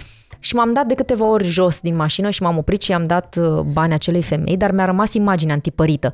Cumva eu sunt, cel puțin la momentul respectiv, nu eram atât de sensibilă la copiii care alergau pe străzi și cerșeau, pentru că mi se părea că ei încă n-au gustat din viața reală și poate că nu își dădeau seama ce au pierdut, să zic așa, sau ce ar fi putut să câștige în via- într-o viață de om. Dar bătrânii ajuns în situații, ajuns, ajuns așa, mă gândeam că sunt efectiv singuri, fără niciun fel de ajutor, și asta mă demoraliza total. Plus că mi-aminteam toate poveștile astea de care erau date la, televi- la televizor cu bătrânii care au fost uh, escrocați, uh, date apartamente, scoși din casă, lăsați să moară de frig pe afară. Adică mă foloseam de genul ăsta de informații și mi le, le vizualizam. Și asta mă ajuta foarte tare. Și tocmai mm. de asta m-a... Eu cred că eram oricum empatică. Sunt o fire empatică. Tu acum dacă te pui în fund și te pui să-mi plângi, o să plâng cu siguranță și eu. Okay. Și nu ca să facem noi acum rating la podcast, ci pur și simplu pentru că sunt empatică. Ok. Și asta e, cred că e o chestie foarte importantă. Eu așa am văzut-o la momentul ăsta. Pentru actorie, empatia m-a, m-a ajutat foarte mult. Foarte, foarte mult. La Fructul Oprit, de exemplu, Uh, mi-amintesc că am jucat cu soțul meu din Fructul Oprit, era Conrad Merikofer, dacă îl știi, este soțul Anei Odagiu. Uh, nu, deci nu. nu e român, nu? Uh, ba da, ba da, e Deci cum român, îl cheamă? culmea, știu. Conrad Merikofer. Mary Coffer. Da. Nu știu exact ce, de unde vine po- polonez, nu știu, habar n-am. Nu știu de unde ar fi E derivat un numele ăsta, nume dar... foarte românesc. E... Popescu știu. e o neminciună. Nu? Da, da, nu știu. E, și el era... Uh, mi-am zis că aveam o secvență în care el povestea ceva și era cu ochii departe. Eu nu-mi dau seama dacă el era efectiv în secvență sau era în altă parte, că mă, cred că trecea și el printr-o perioadă nu tocmai roz. Și cert este că m-am uitat în ochii lui și l-am văzut cum am început să-i lăcrimez. S-au înroșit, s-au lăcrimat și am început să plâng și eu, deși la mine nu scria că trebuie să plâng. Ok. Și aia a fost. Am, am dat așa secvența până la capăt și Mm. aia a fost. A dat o dublă, la revedere. E foarte important să poți... Deci oricum pentru actorie e important să fii generos ca și partener, să-l asculți partenerul și să fii empatic. Dacă ești empatic, te ajută foarte mult dacă ai secvențe de plâns, mai ales de plâns. Sau chiar și de nervi. Ok. Chiar și de nervi.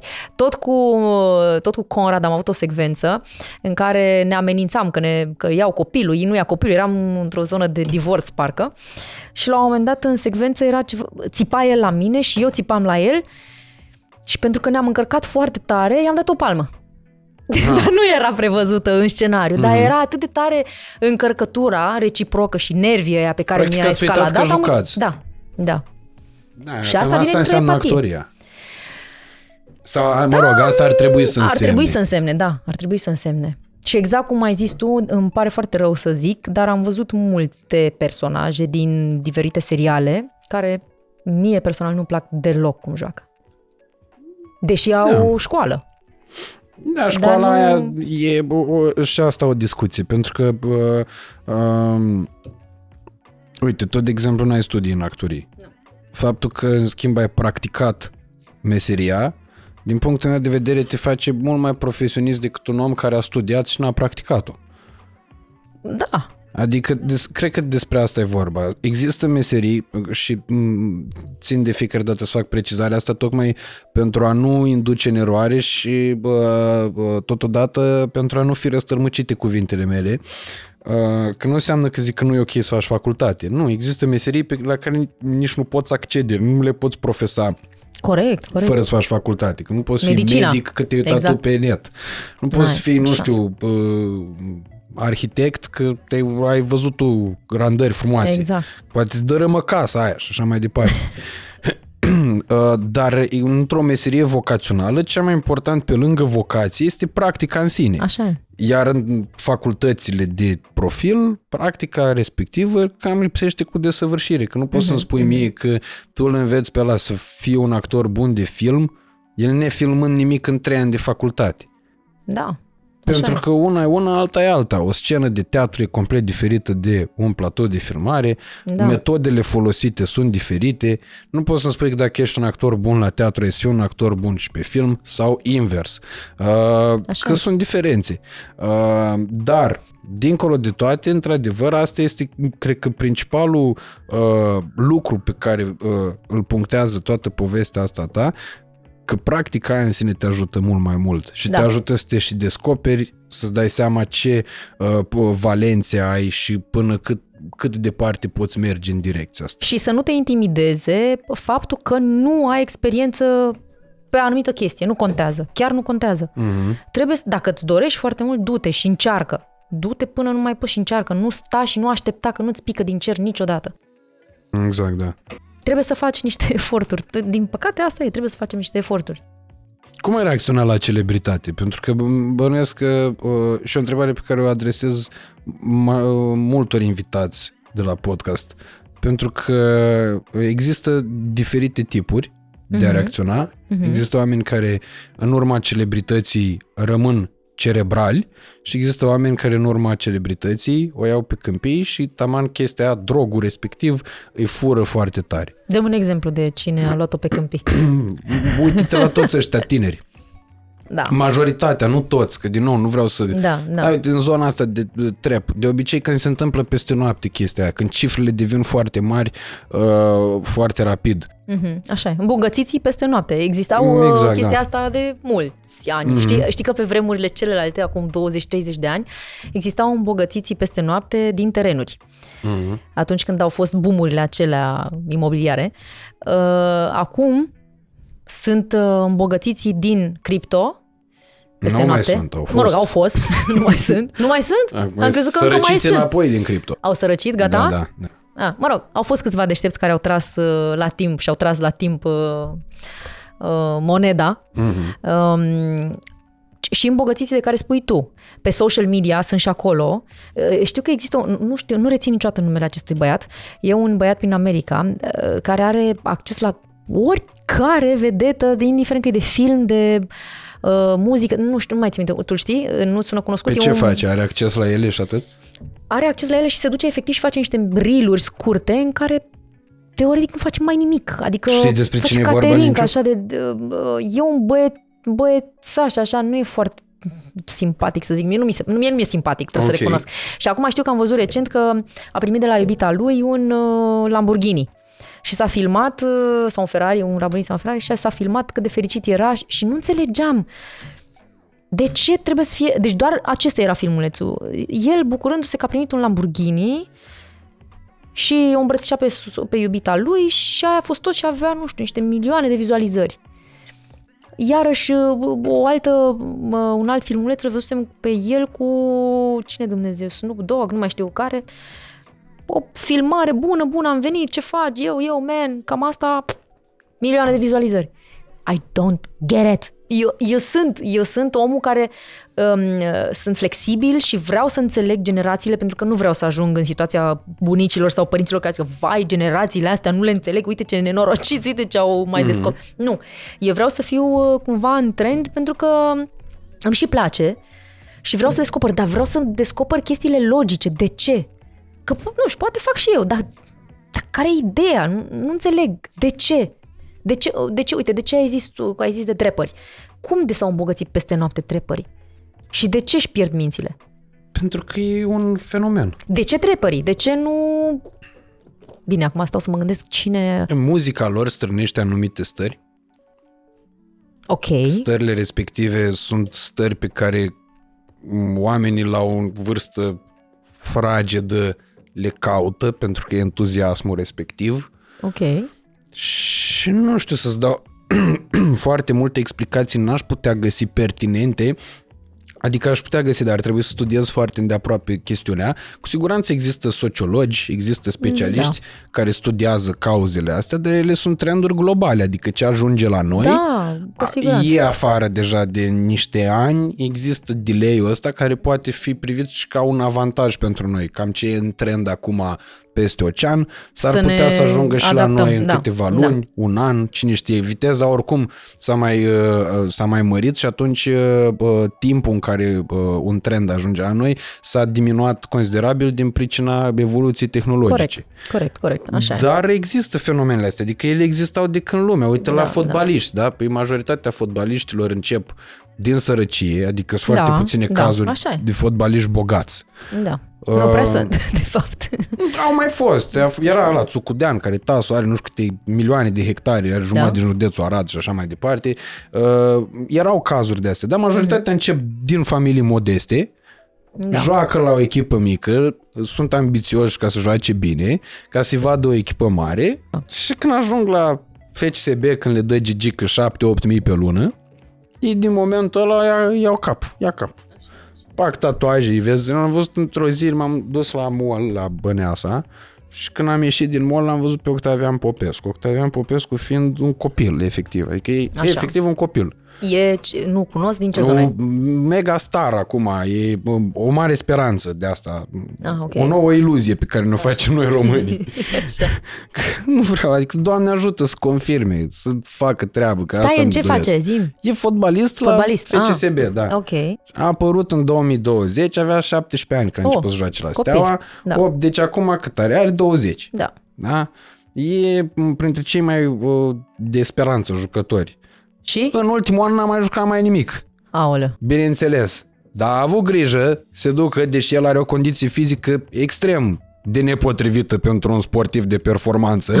Deci zi, exprim mai explicit. că tu nu- ești voinică pe lângă el. A, pe bune? Da. Am înțeles. Omul are o mânuță de aia jumate cât a mea, dar și-a tatuat-o toată. A primul lui gând ăsta a fost, pac, bineînțeles la tatuaj pe Iisus, că mântuitor cred că se ducea la palat, la renegociere, a se vadă, da, domn pe care m-am tatuat, de aia mântuitor. A, și pe aici am planuri, Fecioara Maria, pac, trag niște mătănii, de astea rezolv problema. Și atunci am stat și m-am, am încadrat cazul clasic, adică e Da, limpede. așa e. De ce? Plus că mai există o chestie. Există unii care sunt programați să performeze la un nivel foarte ridicat și întotdeauna vor fi în căutarea o- oameni, în general, nu vorbesc numai de fotbaliști, vor fi în căutarea a mai mult, a mai bine, a noi provocări și așa mai departe, pentru că ieșirea din zona de confort, nu că e nesătul, uh, și oameni care se mulțumesc cu puțin, care la un moment dat se zic, doamne, a, am ajuns aici, păi, 8.000 pe lună, 10.000, ăsta trebuie să aibă vreo 10-15.000, că e bun. 10-15.000 pe lună, pă, leu, pe da, bani ăștia nu-i cheltuiesc niciodată. Nu se gândește niciodată că... Pe asta vreau să zic și peste se câteva termină. luni. Exact. Sau, Nu na. luni, ani, că la 30 și ceva de ani e gata cu fotbalul. Știi care e chestia? Că eu mă gândesc și la altceva. Ok, tu zici într-un caz ideal 30 de ani, dar poate te accidentezi, accidentezi, Da. accidentezi. Uh, sau uh, Dumnezeu, știu, mă, orice se poate întâmpla. Eu de asta mă gândesc mereu, orice fac, mă gândesc, măi, dar și în situația nasoală în care se întâmplă X ce fac. Pentru că, uh, că mereu mă, mai îmi spune cineva, "Bă, dar de ce te gândești la chestiile negative? De ce? Pentru că varianta ideală e perfectă, e bine acolo pusă. Da, dar eu trebuie să fiu pregătită pentru astea la alte. Mhm. Ce se întâmplă dacă... Nu pot să stau descoperită. Trebuie să mă gândesc la toate scenariile posibile din viață, nu? Categoric, da. Asta zic. Tu dacă nu mai faci posca- podcastul, ce faci? De ce te apuci? A, e, nu știu, Ai nu m-am, ce? la Sunt asta nu convinsă m-am că- gândit vreo, vreo secundă. Păi să te gândești. Că o Dar- să se ducă și trendul cu podcastul la un moment dat. Evident, dar uh, în momentul de față sunt convins că pot să fac o grămadă de lucru. Da, corect. Dar la un moment dat o să vezi. Că poate acum e încă incipient, nu știu, nu e chiar incipient la tine față de alții, dar poate e încă la început. Dar peste vreo 2 ani de zile s-ar putea să ajungi și tu la o saturație. Nu neapărat că ai avea multe de făcut. Sau... Categoric. Și atunci trebuie să te gândești la un plan. Nu poți să stai, să aștepți să ți se arate. Păi da, dar uite, tocmai de asta am acceptat să merg la Te cunosc de undeva. Pentru că Foarte era o bună chestiune idee. care era foarte diferită de ceea ce făceam eu. Nu mai făcusem niciodată până în momentul ăla chestiunea cu pricina, dar am Da. zis că de ce nu? Că nu stric. Și nu m-am dus acolo pentru bani sau pentru altceva. M-am dus uh, pentru bono, experiență odată. Nu, nici pro bono nu m-am dus. Uh, dar m-am dus pentru experiență prima dată, pentru că știam cât de mult mă ajută să ies din zona de confort și a doua oară pentru expunerea la un anumit uh, tip de public pe care nu-l am tot timpul la podcast. Și atunci uh-huh. a fost foarte bine că am făcut pasul ăsta. Dar a fost ieșirea din zona aia de confort. Dacă aș fi crezut vreo secundă că, nu știu, e bine așa cum e, da, Te mai îmi băteam complăceai capul în foarte situație, tare. da. Da, acum, sincer, sincer, um, apropo de zona de confort, ți-ai pus problema când ai început la te cunosc de undeva că, bă, nu știu, poate să faci ceva și o să fie, nu știu, penibil sau... um, Nu. Nu? Nu ți-ai pus Nu, problema am deloc. avut oameni în schimb pe care înainte să aflu că o să merg cu cerebel, Așa. uh, echipa de producție îmi dăduseră vreo 3-4 zile la dispoziție în care să-mi caut eu posibil parteneri. Ok. Și când sunam, uh, oameni voie din să dai? industrie. Ai voie să dai nume? Da, pot să-și spun. Pe Uite, cine? uh, Augustin Viziru m-a refuzat pe motivul ăsta. Pe care motiv? Vezi că ce, că el se duce, se îmbrace în fustă A, la serios? televizor? Zic că Nu, Care vină- e actor? Zic, Augustin, mă- ești mă îmbrac, actor, tată, în poți să fustă îmbraci la orice. televizor, lasă-mă, bă, faci, nu mă. Și Deci e August- prieten cu Emilia, cu producătoarea show-ului. Da. Adică Emilia a făcut rost de numărul meu de la Augustin și Augustin, Ah. ca să nu cumva să deschid subiectul, nici măcar nu mi-a zis că, bă, vezi că am dat numărul tău la femeia asta. Mai, până la urmă e de apreciat că i-a dat numărul. Da. Și că tu ai ajuns acolo. Adică chiar dacă Da. te-a refuzat. Nu? Și au mai fost cazuri care la fel... Și toate- cine te-a mai toate refuzat? Vreau să refuzurile- știu. O femeie te-a refuzat? Da, Care? Lidia Buble. E vecina mea. Care trebuia să mai meargă și anul trecut, dar a plecat la... Asia Express. Sunt parcă, celebru, sau- scoate-mă de aici, A, ceva de a, genul ăsta. da, da, da, da, da, dincolo. Și Da. am zis că știind informația, că știam că trebuia să meargă cu Nicolae Tand. Și... A, da. Da, și atunci știind informația, am zis că ia de să o sun, pentru că eu în momentul ăla deja epuizasem toți prietenii din industrie. Că Toată lumea mă refuza fix pe motivul ăsta și de asta am și tot spus. Ciudat. De fiecare dată le spun tuturor și o să, dacă o să existe vreodată ocazia ca cineva să mă întrebe despre acest proiect, o să-l recomand cu drag tuturor.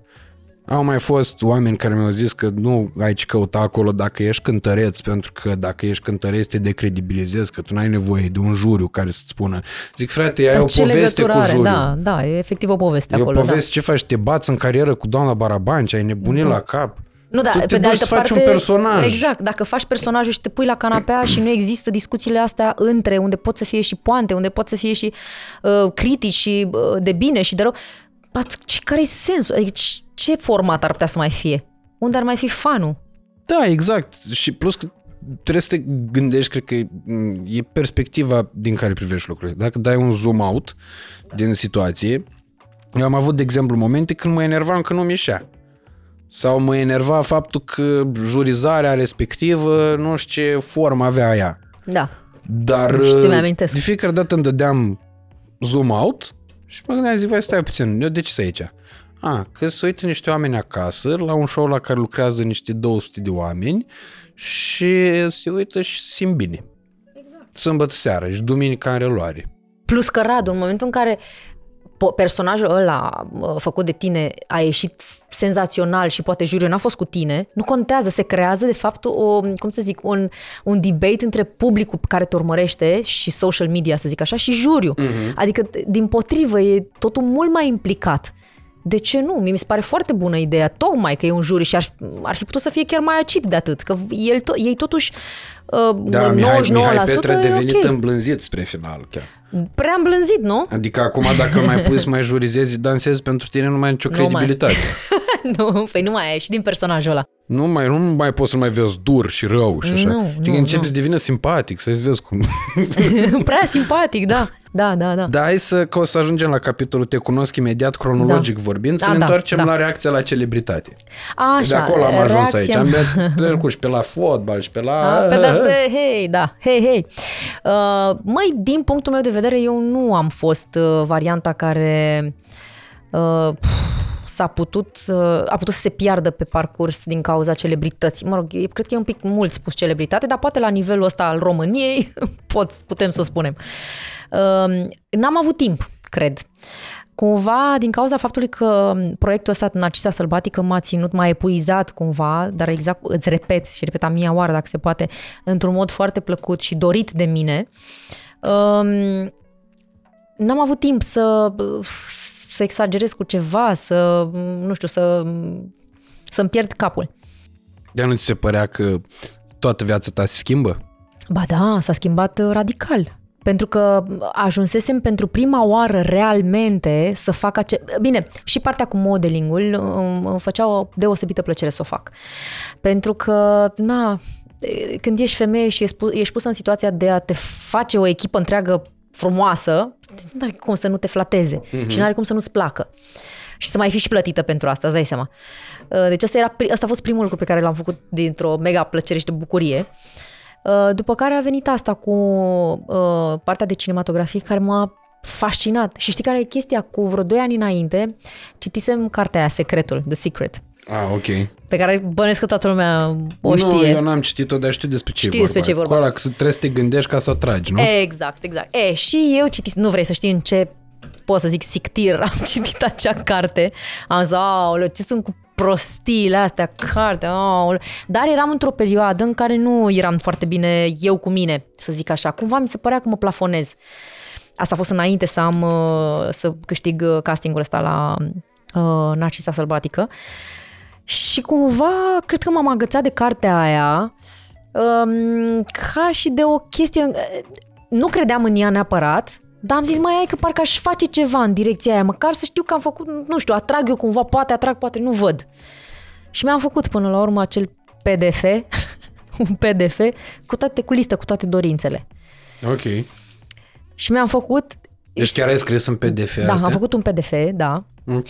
care uh, era pe laptop și uh, în, în carte îți tot spune să-ți, să vizualizezi chestiile astea și am zis ok, de multe ori eu am o problemă cu concentrarea de foarte multe ori. Am încercat la un moment dat să fac un fel de meditație să văd cât timp pot să nu mă gândesc la nimic. 5 secunde. Atât mi-a ieșit maximul. Nu pot. Mă gândesc la atât de multe lucruri odată încât nu am cum, nu, nu reușesc să depășesc aceste 5 secunde. În- Închid ochii, nu aud nimic, tre- dacă aud o, un fâs, deja mă gândesc la o muscă, nu știu ce, orice, orice banalitate. Și atunci, clar, acolo s-a pierdut și mi-am zis, nu pot să vizualizez concret, îmi fac acest PDF. L-am pus pe laptop și îl vedeam în fiecare seară. Îl deschideam, sc- dădeam scroll, dar cu un PDF, cu imagine, cu ceea ce îmi doream și o short description. Ok. Și le vedeam în fiecare zi, în fiecare zi. Uh, 99% dintre ele s-au împlinit. Ok. Și atunci am zis, pf, cartea aia pe care eu am considerat-o la acel moment penibilă, m-a făcut să atrag, deci există varianta asta. Păi și tu Uh, ce apparently, scrisese da. acolo? Uh, Singura chestie pe care încă nu am, n-am atins-o a fost Aruba. Mi-am scris eu acolo că vreau să ajung în Aruba. Ok. De ce nu știu exact, dar mi-am zis că vreau Aruba, că văzusem eu o imagine pe un desktop din ăsta foarte frumoasă și am zis gata, Aruba trebuie să fie. În rest, am zis așa, vreau să am minim doi copii, să fie blonzi cu ochi albaștri. Mi-a ieșit, am doi blonzi, una cu ochi albaștri, dar am trei copii, nu doi. Ok. Deci e bine s-au îndeplinit oricum până acolo. Mi-am dorit foarte mult o mașină sport, o anume mașină sport, exact Care? pe Poți aia să e, spui că aici e... un Porsche care era. Ok. Deci a luat acuza acum. Și a- treaba lui, el și-a luat-o acum. Noi avem mai de mult. Ok. Tu o mai Uh, ai bă, pe ta? Da, da, da, da. Aha. Da, mai e, mai e. Din de, 3 ani sau 4 ani o avem. Ok. Cam așa, da. Cu aia am venit, nu mai ai văzut când am venit la Te Cunosc? Nu. Nu? E, eu eram acolo. parcă. Nu, dar eu nu mă uit după astea. Eu, pentru mine sufletul contează. pentru mine nu există satisfacție Îmi dau seama. materială. E bine că râzi, să nu te, că oricum te credea nimeni. Nu, e frumos, nu, mă, lumea sincer, trebuie să frumos înțeleagă că este lucrurile astea uh, fac parte dintr-un plan al un satisfacției. plan, exact, exact. Există lucruri exact. mult mai... Evident, Evident. copiii sunt un plan superior. Da, și da, cred da, că da. există și mai... Deși Mai mult de superior nu uh, uh, suportă grad de comparație, există și mai superior. Și anume ce lași dracu în urma ta, nu avere. Nu, nu, nu, ce corect. faci tu aici, în munca ta, pe pământ? Exact, exact, exact. Cum te-ai comportat, ce amprentă ți-ai lăsat în societate și așa mai Exact. departe. Pornind de la cel mai uh, nesemnificat, adică lumea o să-mi zică, zic, da, domnule, dar ce amprentă pot să las eu în societate dacă eu sunt șofer de Bolt? Păi fi cel mai bun șofer de Bolt. Exact. Pe care Pentru îl că după cunoști aia, tu. cine știe, întâlnești un uh, mare director de temir ce și are nevoie de tine și uite cum poți să Da, și ajungi evoluezi. producător după aia. Exact, nu se știe S-a niciodată. întâmplat. S-a întâmplat. Măi, se pot întâmpla lucruri de genul ăsta. Sunt uh, pf, atâtea și atâtea exemple. Ce Dumnezeu Categoric. vorbim. Categoric. Adică lumea trebuie să înțeleagă că nu există să excelezi în ceva și să nu îți fie bine. Da. Categoric. Nu, nu- deci nu se poate. Exact.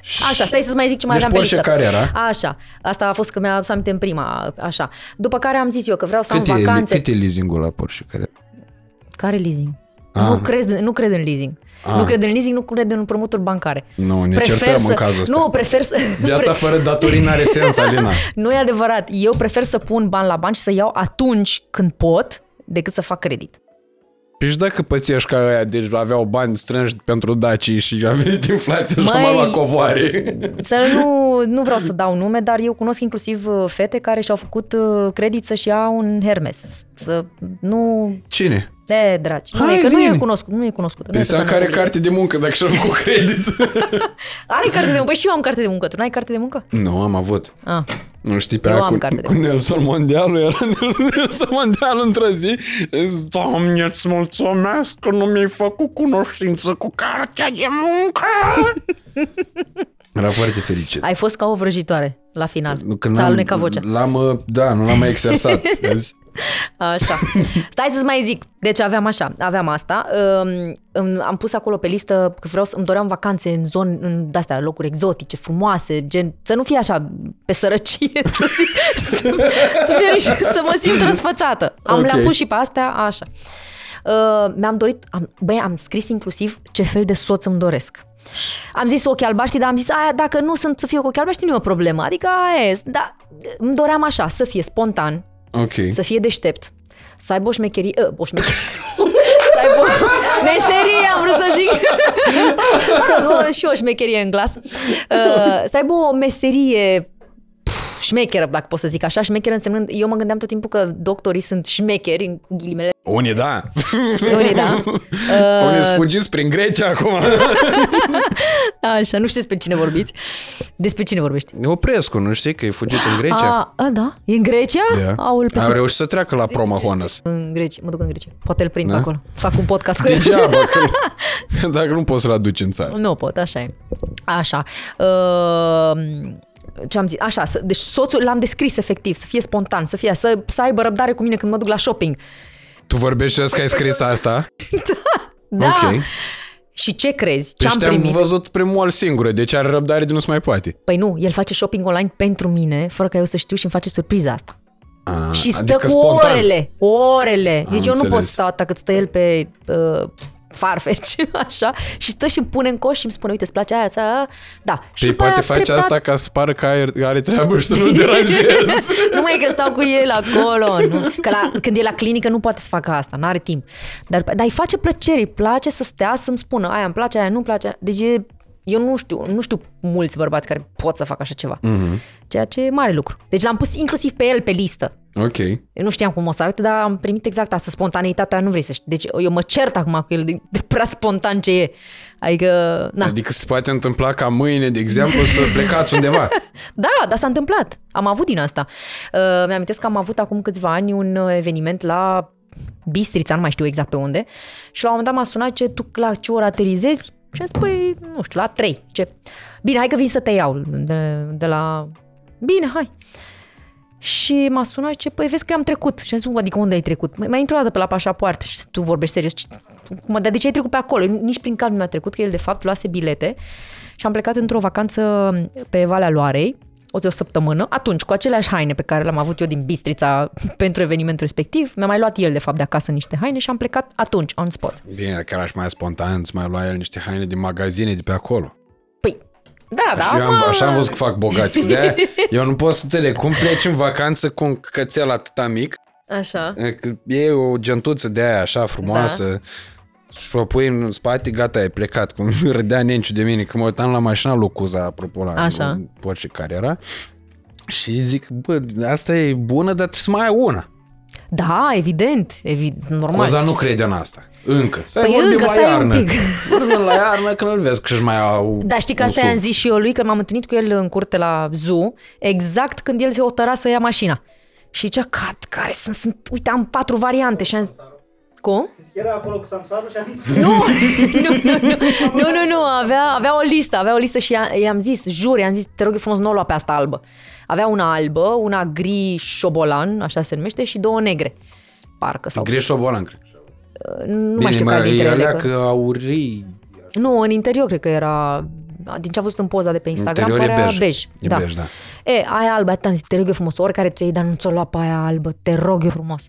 Și a zis, da, nu, nu, aia nu. Și am zis, ești sigur că vei să o iei? Vezi că iarna nu e de circulat cu ea. Și zice, păi, dar ce îmi pun cauciucuri de... Dar n-are legătură cu asta, are legătură cu faptul că te poate lovi oricine. Pf, tu poți să mergi super bine, dar te lovește cineva să te ferească Dumnezeu după aia asigurarea. Da, cât nu, o la să te mine era coste. considerentul de spațiu. Și mi-a zis, zice Și nu Nence, e o mașină comodă, să știi.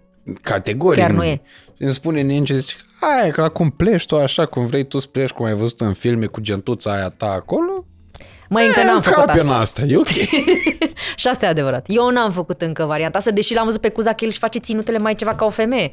Și le pune, pe, nu știu cum, am- mi se pare că tot timpul când postează... Anda îi le pune așa. A, Anda îi le nu pune? cred că și le pune singur. Ah, bine, să-i spuneți cine e Anda, să nu cumva să se înțeleagă. Nu, Anda e Anda Crăpătureanu. exact. Care A, și ea îi face ținutele și la... eu A, așa știu. Acum, da? A, ok, deci da, atunci se justifică de ce. Am Dar crezut și că el e pare așa, pasionat. o, pare, el are o latură așa de la mama lui, că e foarte organizat, foarte ordonat în treburi de astea. Ceea e, ce cred că i-a folosit foarte mult. Că probabil e ordonat și în business-ul pe care îl face. Probabil, da, din moment ce și-a luat Porsche. Aia zic și eu, să știi că el este, nu știu câți ani are, câți ani are, are 30? 32. 32? Da. Măi, la 32 de ani să reușești să ții un carera e bine. E foarte bine. Că bănuiesc că mai are și apartament. Dar știi ce m-am enervat de când am văzut mașina? Păi, de, Tu ce mașină ai? De 24 de ore mă tot gândesc la, la mașina aia lui Cuza. De când am aflat de ea, am sunat-o și pe maică mi-am Ah. Și ai povestit. zis, ești supărat rău că nu... Nu că supărat, Dar sunt de ce? motivat, A, ai motiva- ideea. Păi folosește-o, iată. Eu așa mă gândesc, adică e o chestiune de motivație și mă gândesc că dacă ajung prin ceea ce fac eu să-mi permit mașina respectivă, Da. în momentul respectiv înseamnă că am făcut cu siguranță multe lucruri corecte. Iată. Adică altfel nu, nu văd... Plus nu că până văd, la urmă și Cuza a luat-o progresiv. Nu e ca și când uh, brusc da, a mă, fost, categoric. apropo de ziceai de El trepări. e în, uh, în atenția uh, publicului de mult mai mult timp. Are aproape 10 ani de carieră.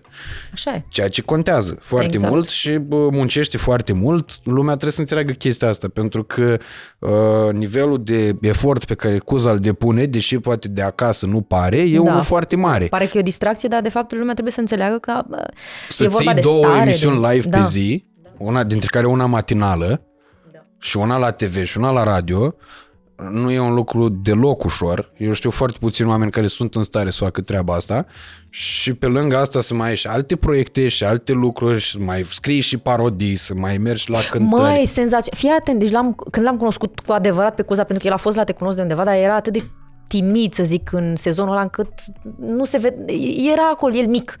Am crezut că și tu o să fii așa, sincer, A, ca nu. el. Dar nu, s-a dovedit foarte repede că nu.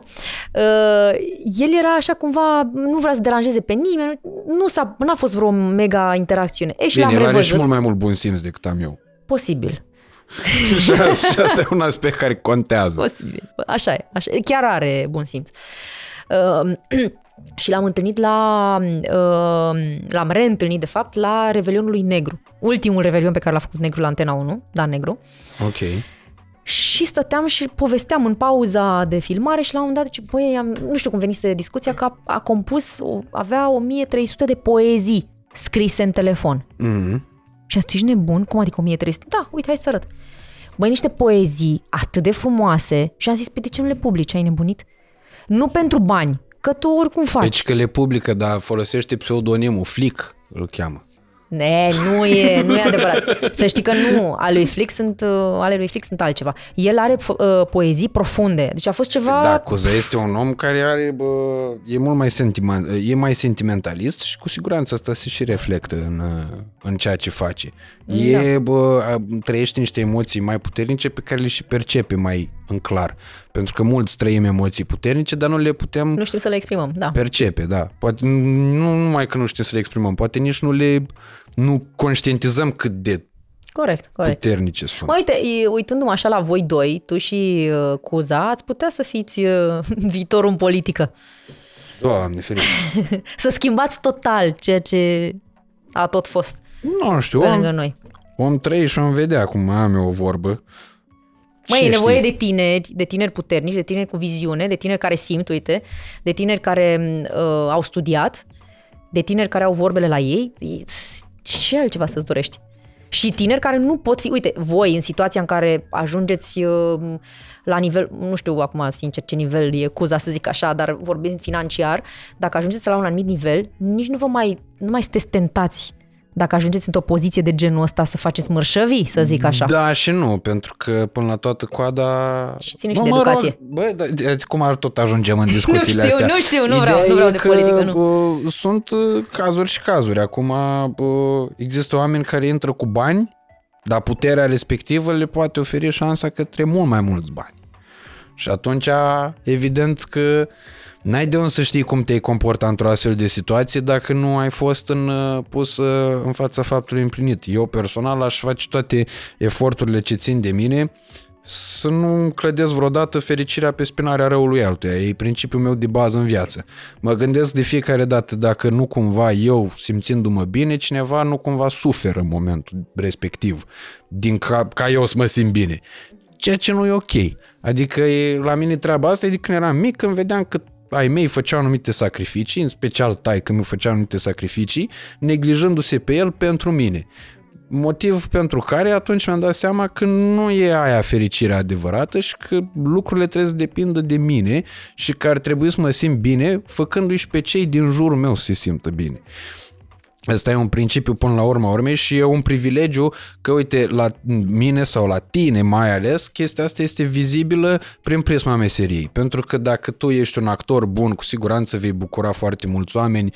Dacă tu ești o prezență plăcută la televizor când îți pui tu rochile alea așa și se uită oameni acasă, zic iau ce scunde Pepe și așa mai departe, înseamnă că e de bine, da? E- Despre asta cred că e vorba până la toată Da, coada. adevărul e că p- pentru noi, mai ales că eu sunt pe partea de divertisment în televiziune, p- asta este efectiv bucuria mea, faptul că știu că pot să bucur.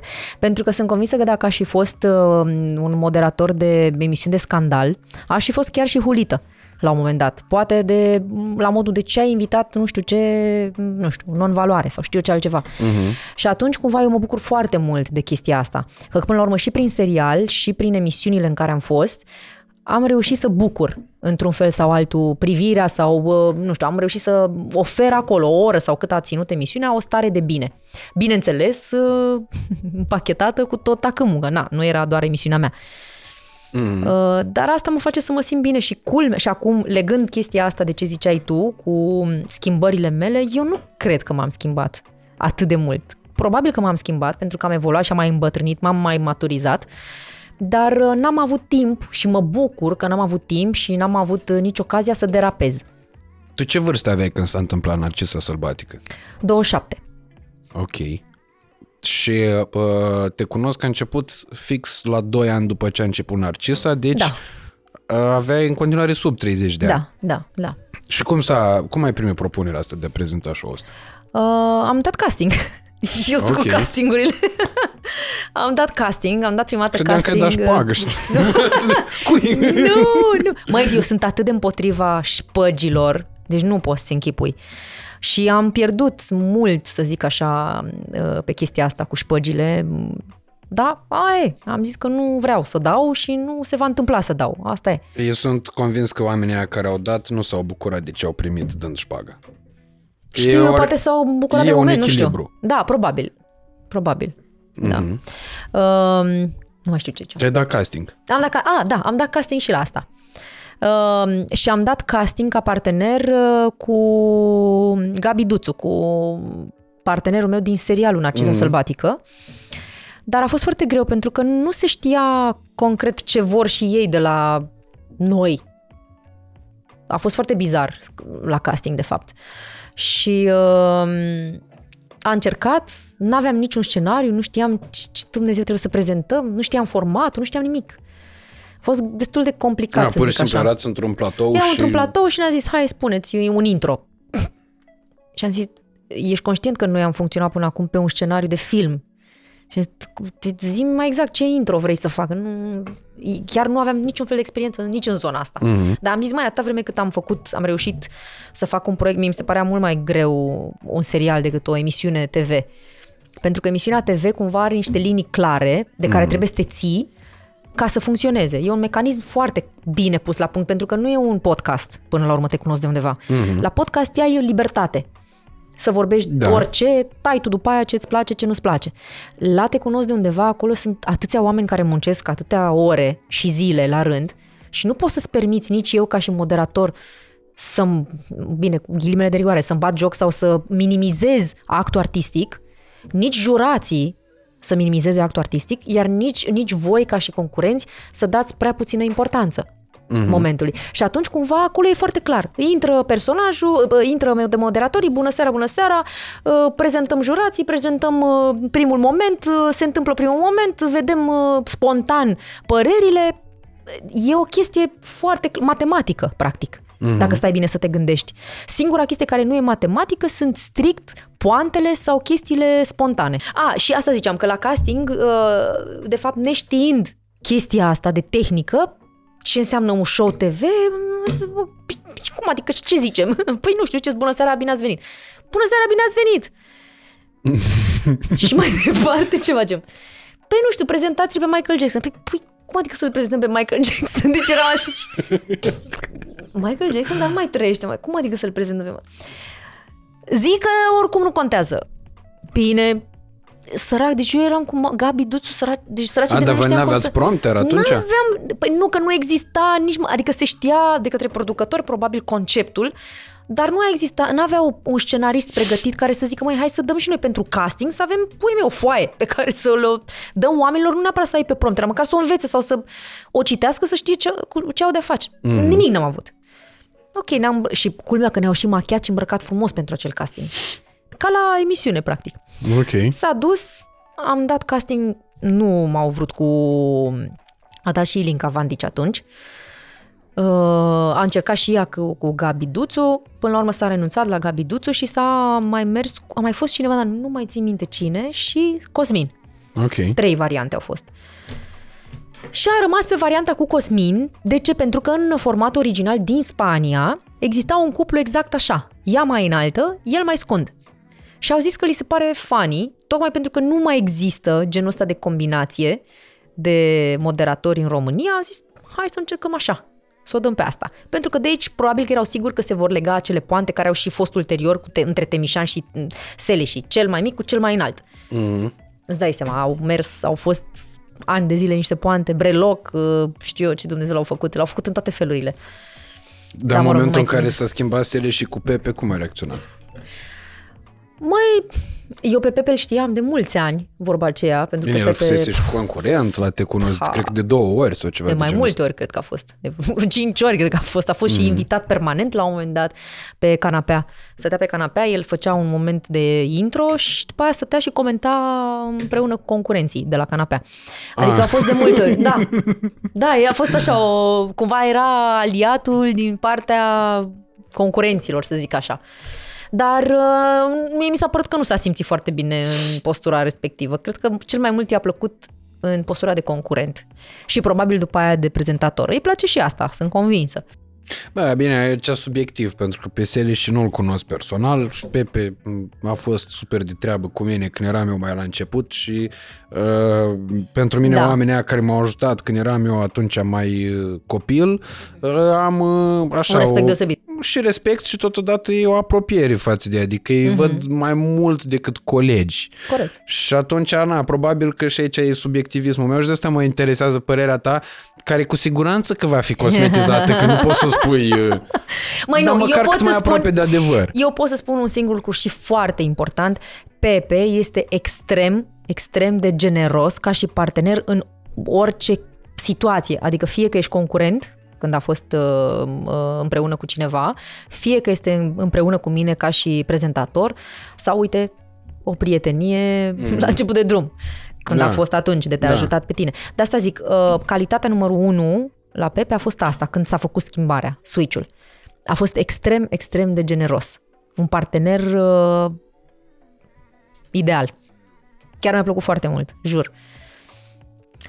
Acum, pe de altă parte, îți dai seama, după 10 ani de, de prezentat cu Seleși, uh, noi am avut ani și ani de zile de muncă foarte frumoasă și productivă, dar trebuie să recunosc că am mai avut și clinciurile noastre. Am avut uh, clinciuri pe te mirci. Nici măcar nu-mi dau seama dacă erau niște clinciuri care aveau legătură directă cu noi. Mhm. Dar, uh, da, am mai, am mai întrerup și noi filmările ca să, mai, Ok. mai, să ne mai certăm, să zic A, așa. erau chiar în punctul ăla în care... s- S-a mai întâmplat. S-a nu mai se poate întâmplat, filma? dar... uh, mm, mm, să nu se poată filma, adică gen nu opream noi. Dar s-au mai oprit filmările și din alte, știi foarte bine că ai fost și tu de față, și mm. din alte motive, nu numai S-au mai dintr-un oprit și de clinch. la râs până la urmă. Și de la râs și de la că s-a dus prea mult, uh, nu știu ce glumă într-o direcție poate sexuală și atunci nu se putea da oricum pe TV. Na, sunt Nu, Deci eu, pentru mine momentul ăla când eram eu Armstrong, așa. Stă și mă Așa. gândesc dacă erai și tu erai, pentru că abia după au fost cele două gali la care ai lipsit. Așa, da. Uh, când am fost eu Armstrong și mi-a zis Emilian că semăn cu Băsescu și am început să fac aia care nu s-a dat pe Mi-amintesc. post, dar e genial, eu vreau să o cer neapărat. Dar nu mai știu chiar ce ai asta- zis la aia. Când era, eram noi Cu pe Elena. locul, eram noi Ai pe zis locul ceva? 2. Nu, eu și Cerebel eram pe locul 2 Așa. și ne depășise uh, Pitbull, Așa. adică Zamfira Da, cu da, da, cu- Codruța. Codruța. Și mai, era, mai erau puncte de dat și era bucuros că deja câștigase, nu știu ce. Și Așa. mă, când mi-a zis ăsta Emilian, atunci am zis, ce taci băi Băsescu, nu vezi că arăți ca Băsescu? Și m-am întors și am zis că să mă bași pe aia cu codruța, dragostea mea! Și n-au dat-o? nu, nu, dar atunci ai ținut că a fost efectiv o criză de râs. Și ulterior am fost la, când m-am dus la baie, m- m- aveam un prohap foarte greu de încheiat, eram singur în toată baia aia și nu-l m-am uitat, vedeai. m-am uitat în oglindă și Și te-ai într-o speriat de fracțiune tine. de secundă mi-am făcut față, am făcut a- și am început să râd singur. M-a găsit Jonoș și cu un tehnician m-au găsit râzând singur în baie. Azi că ești nebun. Criză de râs. Auzi, dar apropo de personajele astea pe care le faci, dar tu când ți-ai dat seama că ai talentul ăsta? A început podcastul de ziua mea, să te-au invitat. Ți-ai făcut un post ca sin- singur, tu cu tine? Normal. Nu Și eu ce- cu mine, l-am chemat pe Popescu să fie moderator. Ah, crezi că tu Anul cu tine ai trecut de făcut. ziua mea. Ah, ok. Nu, am crezut că tu cu tine. Să știi că n-ar fi o idee rea. Ne-am gândit și la asta, din 1 aprilie, să fiu eu primarul din Moldovenii, intervievat de Radu. Și acum am altă idee. Ok. Aici unde beau eu cafea e o mâță, un, uh, un motan. O mâță. Așa e și eu. E un Mâță, motan așa. norvegian de la, știi? Pisicile Alea, ma- norvegiene. alea mari. Da. Așa. E fugit dintr-o casă cea și a ciuat de jumătate de an aici. Păi ia-l în casă, săracul. Și uh, omul la el padre aici, Vio, a zis uh, timp de patru luni că e femeală. Până când la un moment dat a venit un veterinar și a zis că e, nu, că e mascul, dar a fost castrat când era prea mic și nu i s-a dezvoltat personalitatea de mutan.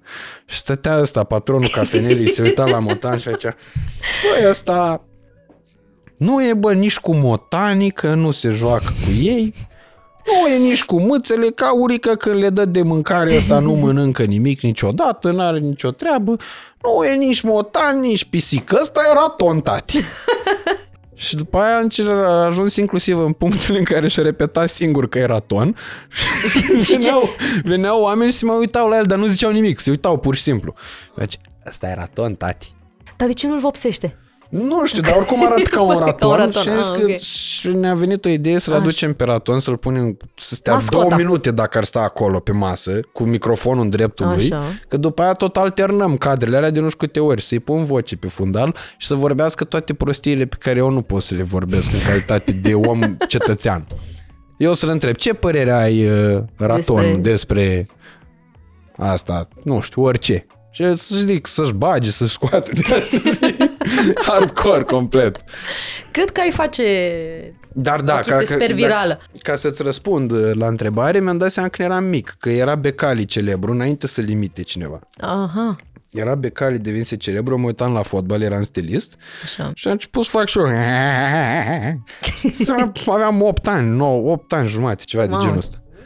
Și când mi-am dat seama că pot să fac asta, după aia a început Băsescu și tot așa. A, deci nu părinții și-au dat seama, să zic așa, nu te-au urmărit și au zis, mamă, A, e nu, dar semnic." mă, eram uh, circul uh, preferat la de-astea, la când erau uh, întâlniri, musafirii și vizite și evenimente. Așa, la, la, la tine acasă, adică. Da, am Ok. început să imit oamenii din anturajul alor mei. Inclusiv Ah, ok. pe ai mei. Și la un moment dat eram în Ungaria, la Hoidu Soboslo, e o stațiune de asta, e cum, exact uh, băile Felix, dar în partea cealaltă. Peste gârlă, cum ar veni. Uh, și eram la o pensiune de asta, o casă. Era un cartier foarte liniștit acolo. Și ne-am întâlnit cu niște prieteni de familie și la un moment dat eu povesteam cum fus- că ne întâlnisem două familii, unii veneau din concediu din Grecia, Mhm. Prin Ungaria, că așa mergeau ei, și noi veneam din Croația. Și când ne-am întâlnit acolo, fiecare își povestea concediu. Eu povestind partea noastră de concediu, Așa. început la un moment dat să le imit pe taică meu, ca să nu mai povestesc ce a făcut. Îl imitam cum făcea, o, mai mă grăbești odată. Moment, moment în care taică meu fiind la masă, unul dintre oameni, S-a speriat a, de el. unul dintre oameni a crezut că vorbește tata, până când la un moment dat s-a uitat la taică meu și a văzut că el El tace, tăcea. că și-a dat seama că vorbesc eu. În momentul ăla a izbucnit într-o criză de râs până au chemat aia poliția. S-a râs în ultimul hal, A, eram s-a și făcut mulți gălăgie de oameni acolo. Ah. și au chemat aia poliția, au ieșit niște babe, un groaice. Dai brațăin. Și așa a început totul, na. Mi-am dat seama că se poate fructifica treaba asta când a apărut internetul. Că am fost și la ai umor. Când ai fost la eu? La pri- prima preselecție nici nu trebuia să se cheme ai umor. Trebuia să se cheme România se distrează. Așa, știu, mi-amintesc. Așa trebuia să se cheme. Eram în 2016, ținut castingul la Iași, m-am dus acolo la, la mine și am făcut un număr cu mai multe personaje de astea. Nu m-au luat, Cred că pentru te că trebuia știu. să câștige George Tănase. Eu n-am fost Cum adică la... trebuia să câștigi? Trebuia, era din intact media. Bine, și George Tănase Ah. era mai bun decât mine, asta am recunoscut-o. Da. Dar nu m-au luat, adică nici nu m-au sunat la, să mă cheme la București. Vezi că da, da, da, te sunăm noi, nu știu ce, și eu făceam plan, gata. Pff, Tu mă i-am făcut o praf clai, ăștia. umor, după aia următorul pas, președinte. Măi, e bine că ai genul ăsta de, știi, drive. Adică uh, îți propui niște chestii și tu mi-ai spus off the record că ai trecut prin multe, să zic, experiențe până să ajungi aici. Nici n-am trecut prin nimic grav, adică am trecut prin chestii de astea normale, până la urmă urmii. Da, bănuiesc că da. Băi, știi care e chestia? Că oricum până la urmă, uh, știu că la un dat uh, exista veșnica întrebare prin interviuri uh, dacă regreți ceva din viața asta. Cum să regreți? Că până la urmă, Trebuie dacă să fii ai ajuns... nebun să regreți. Exact. Că știi care e chestia? Că până la urmă și experiențele alea nasoale, să zic, dacă există, dacă tu acum ești bine, înseamnă că au contribuit la tot ceea ce a însemnat ascensiunea ta. Ok, dacă ești nasol, da, s-ar putea să vrei să, Dar și să, dacă să ești regreți. nasol, s-ar putea să fii bine în viitor. Da, Că și asta e o chestiune, adică nu... Și nasolul ăla poți să-l oprești cumva. Poți să-l oprești, corect, dar tot de tine depinde până la urmă dacă te... te... Măi, eu, cel mai tare am simțit chestia asta cu... Că stăteam să mă gândesc, cum naiba să nu simți drive-ul ăla și nebunia să zici, gata, vreau să fac aia, hai să fac ceva pentru asta. Măi, singura dată când mi s-a întâmplat să zic, măi, nu mă simt în stare de nimic, poate să pice și un asteroid, să, orice, să dispară, oricine, toată lumea de pe uh, fața Pământului, a fost când uh, în decembrie, nu, nu erai încă, nu eram încă Te cunosc de undeva. În decembrie aveam finala Te cunosc de undeva, sezonul celălalt Așa. și m-am îmbolnăvit eu, nasol, exact la finală. De ce boală? Uh, Cum a sunat întrebarea la, Doamne ferește. da. Uh, nu, am avut, uh, mi s- uh, aveam undeva în corp o infecție, nu se știe exact unde, de unde, de unde a pornit. Cert este că s-a instalat pe un rinichi exact atunci, la finală, pentru că e de ce, eram și deshidratat, era un frig groaznic, mm. oboseală, am terminat uh, filmarea pe la 3 dimineața, multe s-au adunat. E, și aia m-a cam uh, debusolat, să zic așa, pentru că am, uh, am făcut brusc uh, a doua zi febră 41 cu 5, ceea ce eu de la 20 de ani nu mai făcusem. Mm. Și am căzut efectiv. Deci, lată. Am ajuns la spital la urgență și am rămas internată vreo aproape două săptămâni pe antibiotic, antibiotic perfuzabil. Și atunci îmi amintesc că uh, aveam niște frisoane în alea foarte nasoale și ori de câte ori aveam frisoane, început de frisoane, trebuia să anunț uh, asistenta să vină direct înainte să escaladeze foarte tare febra, să-mi bage ceva. Ok. Și mi-am că eram atât de căzută psihic, chiar dacă de acasă îmi- îmi trimiteau poze, cei mici, soțul, ce faci, aia, aia, adică aveam atenție. Dar mi se părea, uh, atât, uh, cum să zic, organismul era atât de căzut, încât efectiv am constatat că putea să mi se întâmple orice, nu mă interesa să lupt. Foarte bizară, foarte bizară senzație și a fost singura dată când am, uh, am trecut prin așa ceva. Și îmi dau seama că poate pentru oamenii care sunt, uh, nu știu, suferă niște decepții sau uh, se luptă foarte mult pentru ceva și la un moment dat pierd lupta aia și zic, băi, atât am tras și totuși n-am ajuns acolo, este aproape imposibil să ne ajungă la punctul ăsta în care să, să, să aibă senzația că e mai bine lasă totul deoparte. Mm. Și tot timpul, într-adevăr, ni se spune nu ce da, nu ce da, mergi mai departe. Dar știu că există și momentele astea.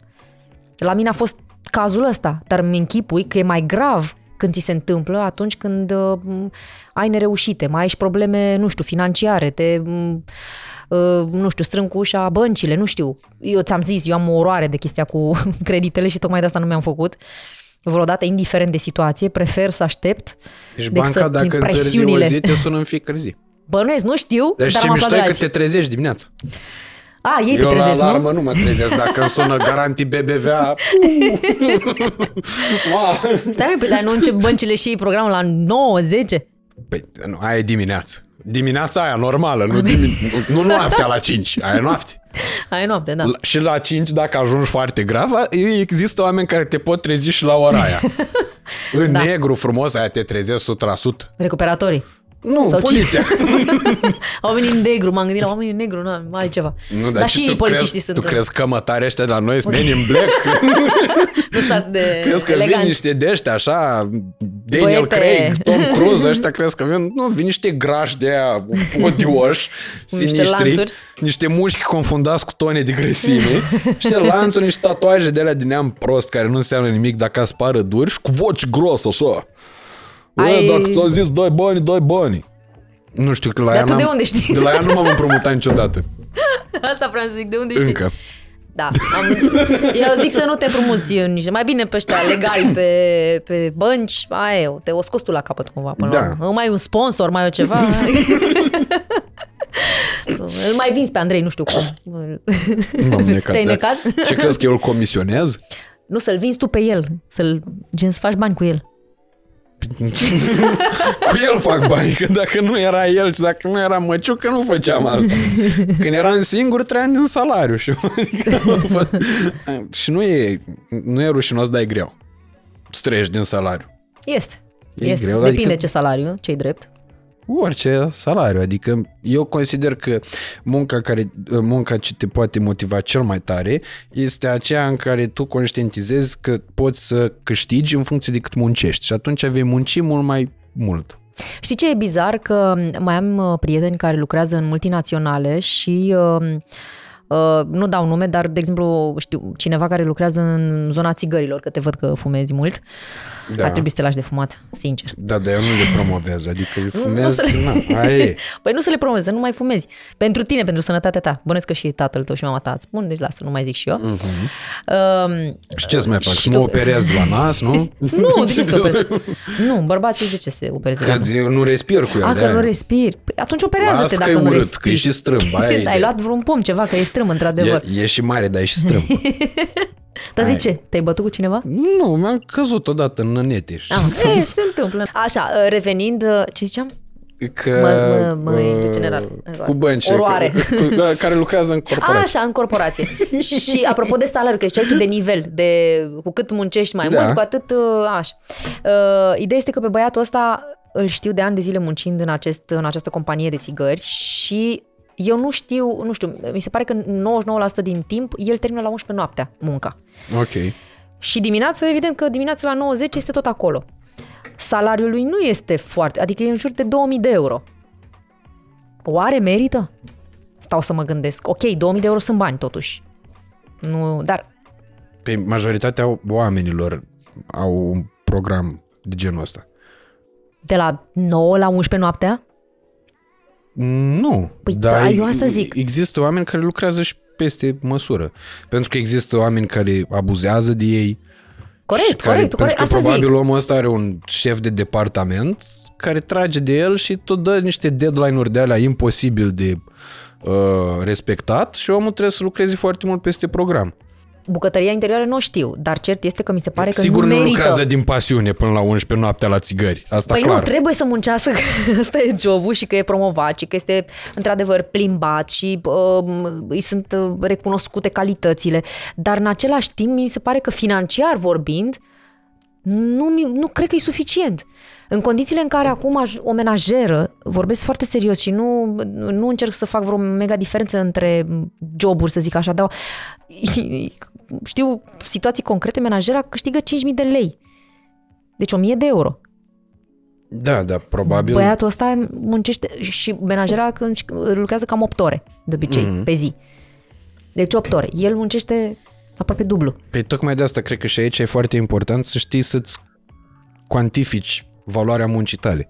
Adică să știi cât valorează timpul, priceperea, experiența ta și așa mai departe. Probabil că omul respectiv, dacă ar vrea să aplice la un alt job, cu Probabil că ar siguranță... fi mai bine plătit. Da, sau Da, mai... și ar munci și mai puțin și probabil s-ar simți și mai bine, dar sunt rațiunile fiecărui om pentru care fiecare în parte alege să se complacă în anumite situații mai mult sau mai puțin plăcute.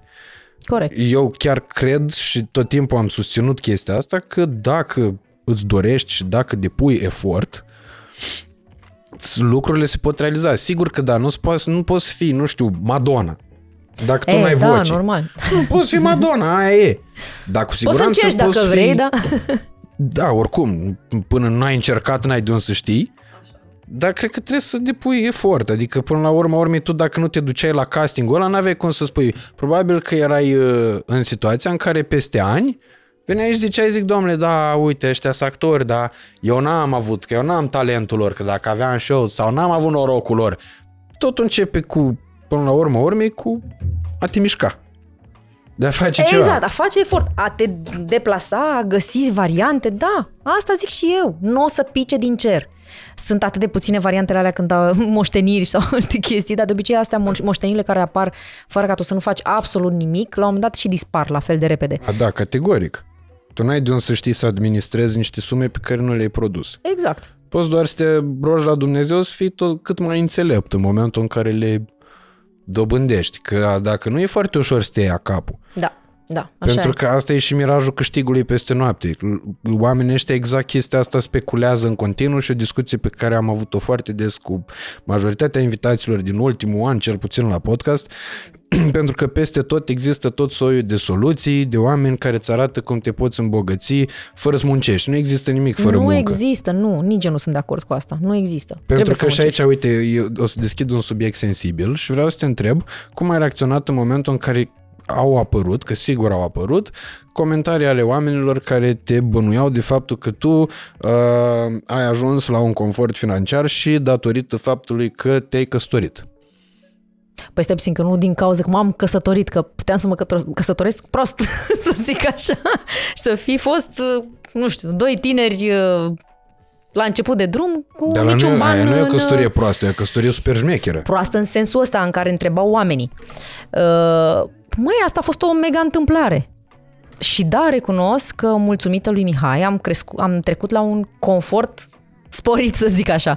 Uh, și înainte să-l cunosc pe Mihai, nu eram tocmai rău, să zic așa. Uh, dar, într-adevăr, eram uh, în momentul în care am, uh, ne-am căsătorit, de- ne-am căsătorit, ne-am combinat, pentru că noi ne-am căsătorit uh, în 2019. am uitat. Ok. În 2019 ne-am căsătorit noi, dar noi uh, ne-am cunoscut și am început uh, datingul în 2014. Mm-hmm.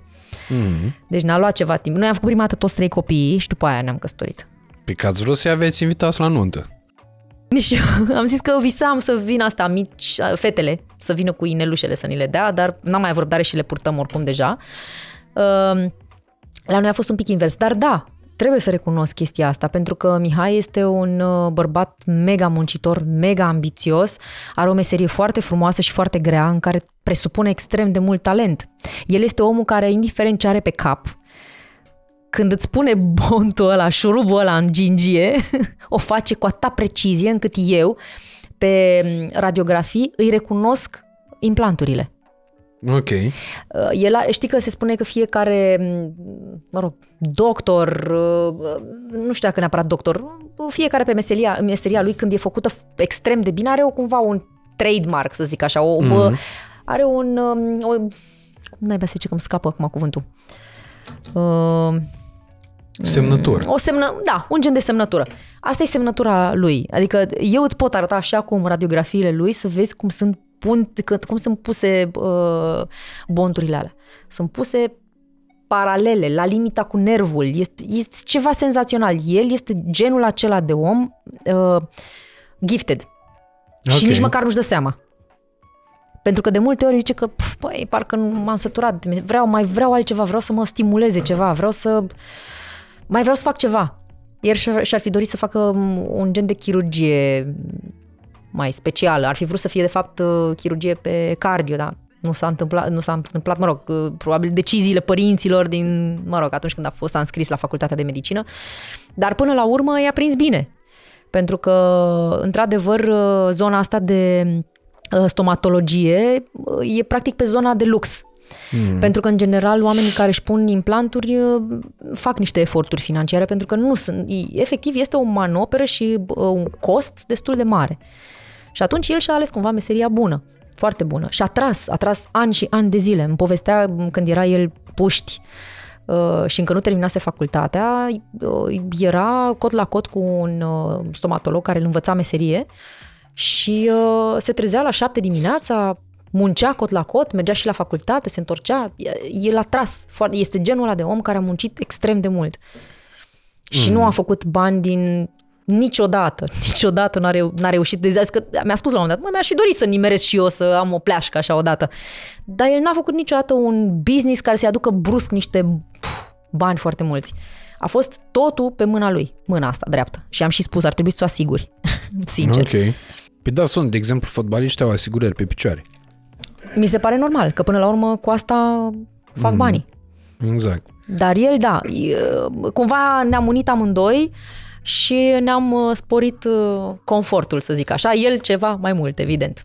Păi uh, și tu, de exemplu, care a fost motivația pe care tu ai avut-o în spate? În momentul în care, să zicem, da, v-ați căsătorit, v-ați combinat, nu Ne-am căsătorit, combinat, da? așa. Da.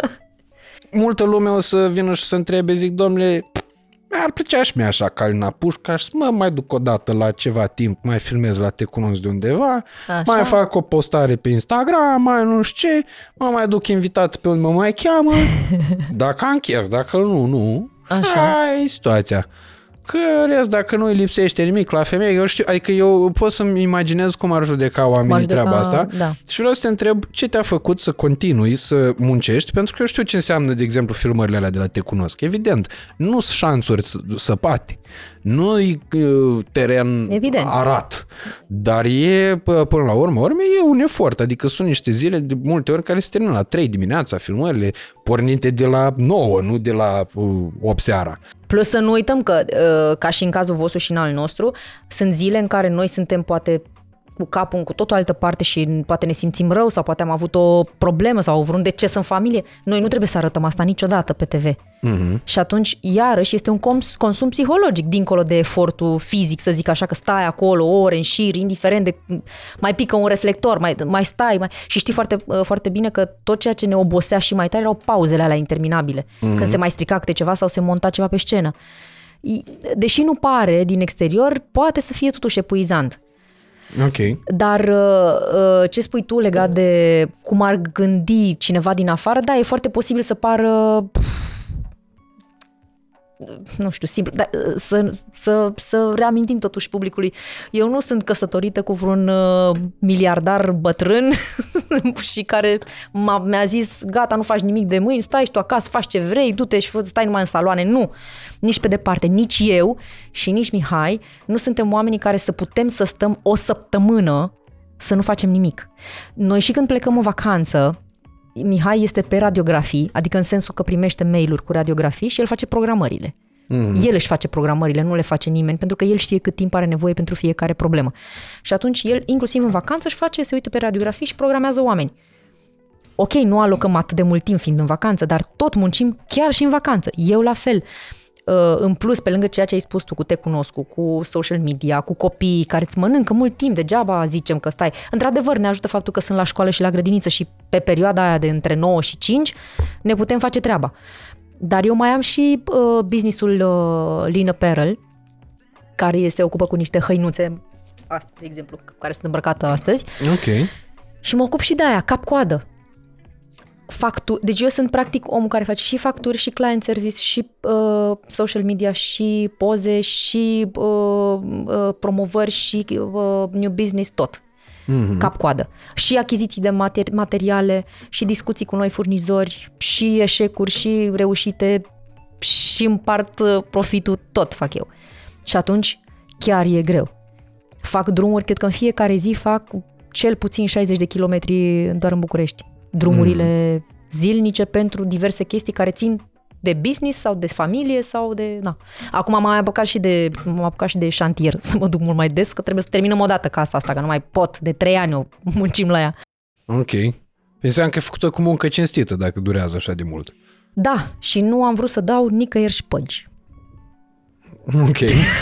un, nou, un nou lucru foarte Da, bun. foarte bun, dar uite, asta mie, de exemplu, mi-a nouă, de fapt, ne-a dăunat cumva pentru faptul că am așteptat atâția ani. Pentru că noi în acești ani puteam să ne fi mutat acolo. Uite, în pandemie am fi avut o curte unde să stăm, așa ne-am dus la munte și am avut noroc că am găsit o vilă care se închiria în regim hotelier și care, pe, pe care am convins-o pe doamna de acolo. Am zis, doamnă, o puteți închiria acum pe zi, așa cum o faceți în mod normal? Nu. Eu vă dau chiria cum se dă în București pe o lună, dacă vreți bine, dacă nu, la revedere. Așa am convins-o și ne-am mutat, că altfel nebuneam în apartament. Mm. Chiar dacă era un apartament mare uh, și într-o zonă foarte bună, dar nu ne avantaja, că nebuneam. Suntem totuși copii, trei copii. Da, O să vezi tu când o să ai, Doamne ajută să ai minim doi. ca Alex Belu. Avelea câți mai are, că nu mai Păi știu. nu, el are melodie, are tot doi, Ah. dar are și melodie, cu minim doi. Ah, minim doi, da, da. Dragostea Bine, se face dar era minim cu doi. dragostea, da. nu era Aia zic, copii, Vezi, cu- vezi, vezi? Da. Mai indus Dar de la minim 2 s-a ajuns la maxim 4. Da, da, maxim. 5 dacă o mai pune niște fetițe. da. E, iată, de asta zic. E foarte frumos, într-adevăr, și este e ideal să poți să combini uh, munca, uh, mă rog, să te automotivezi, munca, uh, succesul, toate astea să le știi, într-adevăr, e ideal. Mm-hmm. Și poate că m, sună și clișeic cu chestia asta, că tot repetăm amândoi. Trebuie să muncești, muncești, muncești și să nu aștepți să ți se dea. Dar așa e. Și uite cât se poate îndeplini. Uite, The Secret, pe de ăsta, PowerPoint-ul, dorințele, crezi, le crezi, faci ceva în direcția aia. A, nu știu dacă tu știi că am făcut și, de fapt știi, trebuie să știi, că am făcut inclusiv videoclipul, inclusiv uh, uh, mi-am dorit să am un videoclip și să cânt un cântec oficial. Ok. Mi-am scris pe PDF-ul ăla, uh, pe PowerPoint-ul ăla și chiar s-a întâmplat cu soundtrack-ul de la Narcisa Sălbatică. Am cântat-o cu Grasul XXL. Așa, da, că știam eu ceva. Cum?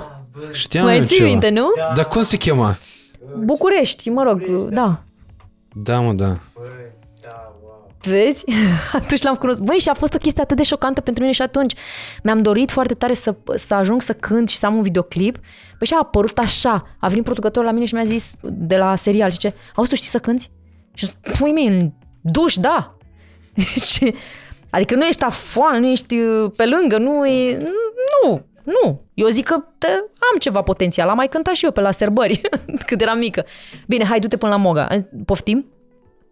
Du-te până la Moga că trebuie să facem soundtrack-ul serialului și nu avem pe cine să punem. Și am zis, că, bine, m-am dus direct așa, direct de la filmare. Moga a intrat, ce bună, bună, cine ești? Eu, de, a, da, da, ai venit de la, uh, nu mai știu cum se numea, Family Film, nu mai știu care era casa de producție, zice, da, știi să cânti? Zice, nu știu, tot așa am zis, în duș. Zice, bine, hai zi, la, la, la, la, a, bun, hai, intră în cușca aia. Am intrat în cușcă, zice, ok, zice, ia, du-te, ia-te după pianul meu. Și m-am luat după pianul lui, mi-a dat niște note acolo și ai bine, hai, compun acum. În două ore a compus melodia aia, m-a băgat înapoi în cutiuță și a zis, hai, acum fiecare vers îl cântăm cum îți zic eu. Ok. Și am făcut, practic, uh, soundtrack-ul în vreo 3-4 ore. Ok. Și am zis, păi și mai e cineva, că văd că mai scrie ceva aici. Nu înțelegeam ce e aia cu bridge, cu... Referen știam, dar na, nu știam ce e cu bridge-ul. Și ce, păi da, o să mai băgăm pe ce, dar nu știm exact ce, a cui o să fie vocea. A, ok. Și pe care mă anunță ăștia, știi, trebuie să facem și videoclipul. Și da, o naibii. Păi nu faceți caturi din serial? Nu, no, facem videoclip. Bine. Și m-a anunțat, mi-a zis, vezi că e cu grasul XXL. Atunci era grasul și mai în vogă. Pf, Că făcuse, făcuse niște melodii foarte bune mm-hmm. chiar în perioada aia. M-am întâlnit cu el spart, nu știu de ce era, dar spart. și era... Hai să filmăm, hai să filmăm. Da, am zis, filmăm, gata. Și n-am suit pe un, pe un hotel. Mi-am și acum pe un hotel, uh, nu mai știu cum se numește, cel de lângă um, operetă, dacă știu unde e, pe de, bulevardul... Știu unde e opereta. Nu știu. Ești varză. Uh, în fine, uh, e un hotel acolo foarte nou și ne-am suit pe vârf, frate. Pe Cred că e tot la unde s-a filmat Algerino și cu maestru Efes, Marrakeșul Saint-Tropez. Say what? Tot apărea prin clipuri. Nu avea un helipod? Bă, heliport, măi. Heliport, helipod, așa. Helipod, helipod, în podul casei. N-avea cu un H mare, ba cu da, galben. ba da, ba da, Ăla, ăla, ăla da. e? Da. Ah, ok. E, acolo am filmat cu grasul. Unde se întâlnește acum Pavlu cu Denis Hanganu în fiecare episod din clanul, că e numai pe clădiri se Pe întâlnesc când vorbesc, da. Păi să nu, e, să nu le capteze semnalul. Mm-hmm. Pe da, asta e că e în funcție de înălțime. Păi în avion ce mai e semnal? Aia e 10.000 de metri, Alina. Știu, glumesc și eu, puii mei, știu. Uh, ce vreau să zic? Am uitat, m-am... Că ai filmat Da, videoclipul. că am filmat videoclipul acolo, da, am pus o scenă foarte mare cu niște băieți care au cântat uh, live, uh, bine, nu se înregistra acolo live-ul, dar uh, au, uh, au cântat efectiv acolo și pasiune, așa, nebunie. Mamă, deci m-am uitat la mine, vă, ju- îți jur, după ce am văzut clipul, mie nu venea să cred că eu eram aia. Pentru că mi se părea, deși poate sună, nu știu, o nesimțire să zic așa, dar mi se părea că eram din filmul ăla, eram rockeriță. Mm-hmm. Mie îmi plăcea și îmi place în continuare muzica rock, dar acum, nu știu cum naiba intrasem în personajul ăla. Cred că mi-au dat personaj și atunci. Am zis, băi, ești o gagică rock, bag acolo tare, grasul lângă tine, arogant, așa trebuie să fie, mai... Aș, și dă și cântă. Mamă, și cântam cu foc și am zis, gata, fac concert, nu mai. Plec de aici, direct concert. Așa am crezut că o să continue, dar nu, n-am mai putut. Am mai cântat o singură dată cu uh, Vank, la un live uh, Ok. în promenada La nu mai știu acustic? ce. Acusticul, da. Da. Și am Îl cântat cu ascultam el. pe YouTube des. În 2014 s-a întâmplat ăla. Serios? Da. Nu mai știu în ce. Vara lui 2014 a fost Exact! Vanca Acustic. Exact! În vara în care tu probabil te-ai cunoscut cu soțul tău. Da. Hai, Exact. te vezi? Cum ne pun cap la cap. Mamă, cap la cap. Și da, ce ați așa e. cântat? Baia, baladă pentru o minune? Ce ați... Uh, ce am cântat? Doamne, nu mai, mai zim, mai zim, că am uitat complet. Ce, am, ce mai, nu ceva știu, vrei romantic. zic tot- O mie de feți. O mie Uh, de flori parfumate. asta. Eu, Eu te-am te-am ales, cules, sau da. ales, cules, cules. dintr-o mie de măști colorate, eu te-am ales. Aia o fi Dintr-o fost mie de gânduri ce mă chinuie și nu mă lasă să dorm deloc, cel mai tare mă doare că noi ne-am iubit doar de o mie de, nor- de ori. O mie se cheamă piesa. Cum? O mie se O mie. cheamă. Și avea videoclip, erau ei niște marțieni, ceva. Da, da, da, da, da, da. Patru da, ani, cinci ani am avut când s-a lansat piesa Serios? aia. Da. Aveam. Da, ascultai după aia- muzică bună. A, ce, ce găseam, că nu... Și acum ascult strep. Nu. Manele. Nu? Manele. Mhm. Mentolate, Poți dau mai... și eu cu capul de asta?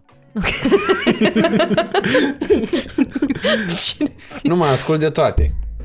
Absolut de toate, mai puțin, într-adevăr, genurile extreme nu le pot agrea. Care Dar, e extrem? Nu știu, de exemplu, dark metal, death metal, nu-mi plac. Ah, death Dar metal nu. Rammstein, de exemplu, viața mea. Metallica îmi place, nu știu, îmi place până în punctul ăla. În rest, ascult și manele, dar mai mult manele de ale mai vechi. Îmi plac și șunele de astea noi. Lăutărești sau manele? Vale Vigelie e sufletul meu, Ah, va- de exemplu. Serios? Da, eu, eu îl văd ca pe un om din familia mea pe Vali. Cum așa? Vorbesc foarte serios, pentru că Astăzi prieteni. și, și asta, dar înainte de a fi prieten, eu eram prieten înainte să mă cunoască el pe mine. Eram foarte bun El nu prieten știa, cu el nu știa Păi că e el era prieten. la toate petrecerile cu mine. La toate Ah. momentele mele grele era Vali Vigelie. Toate momentele frumoase era Vali Vigelie. Am înțeles. Și da. mai ascult și și, de Rammstein. astea. Și Rammstein, Și da. Ram- Măi, n-ar fi rău să-l inviți pe Vali Vigelie și să cânte o... L-am invitat, dar n-a, Rammstein. n-a cântat. N-a vrut? A, nu, a venit, dar fără cântat. Nu, mai să-l provoci așa instant. Ia, zi... Uite, Vali Vișvel. Vigelie ar fi genial la te cunosc de undeva. Măi, cred că a fost, dar nu mai țin minte dacă nu a fost doar invitat. Cred că doar invitat a fost. Măi, fii atent, mai e o chestie cu te cunosc de undeva. Uh, Este extrem de important ca cei concurenți care vin să se, po- să se poată mula pe orice fel de personaje. Vali are, părerea mea, o personalitate foarte puternică și nu cred că poate să iasă din personalitatea lui. Și eu cred că ar fi foarte... Tu îl poți vedea pe Vali făcând Michael Jackson? Da, cum? Crezi că iese? Da, normal. De ce nu? E fo- măi, este Pentru foarte că greu. e, e foarte cunoscut, e foarte notoriu și atunci tu nu poți să ți-l imaginezi altfel. Pe cine vor, de cine vorbești? Nu-te pe Vale Vigelie, spre exemplu. Dar Să nu ți-l imaginezi altfel cum? Păi da, nu îl pot imagina pentru că eu știu ce înseamnă Michael Jackson, că l-am ți l-ai văzut fi în atâtea imaginat pe variante. Damian Drăghici vreodată făcut ce a făcut în sezonul ăsta, te cunosc? Măi, nu, dar stai puțin că uh, și pe Damian dacă îl puneai să facă uh, Michael Jackson, nu cred că i-ar fi ieșit. Dar ar fi încercat tot ce a fost mai... Aia adică da. a face, l-a făcut pe tataie, ești nebun. Mi s-a părut destul Îi se de greu. potrivește mult mai bun tataie, m- mai mult uh, tataie. Pentru E, că de la are vârstă, o da. greutate. Are... nu, e vorba de greutate, de swag, de cum se spune în puii mei.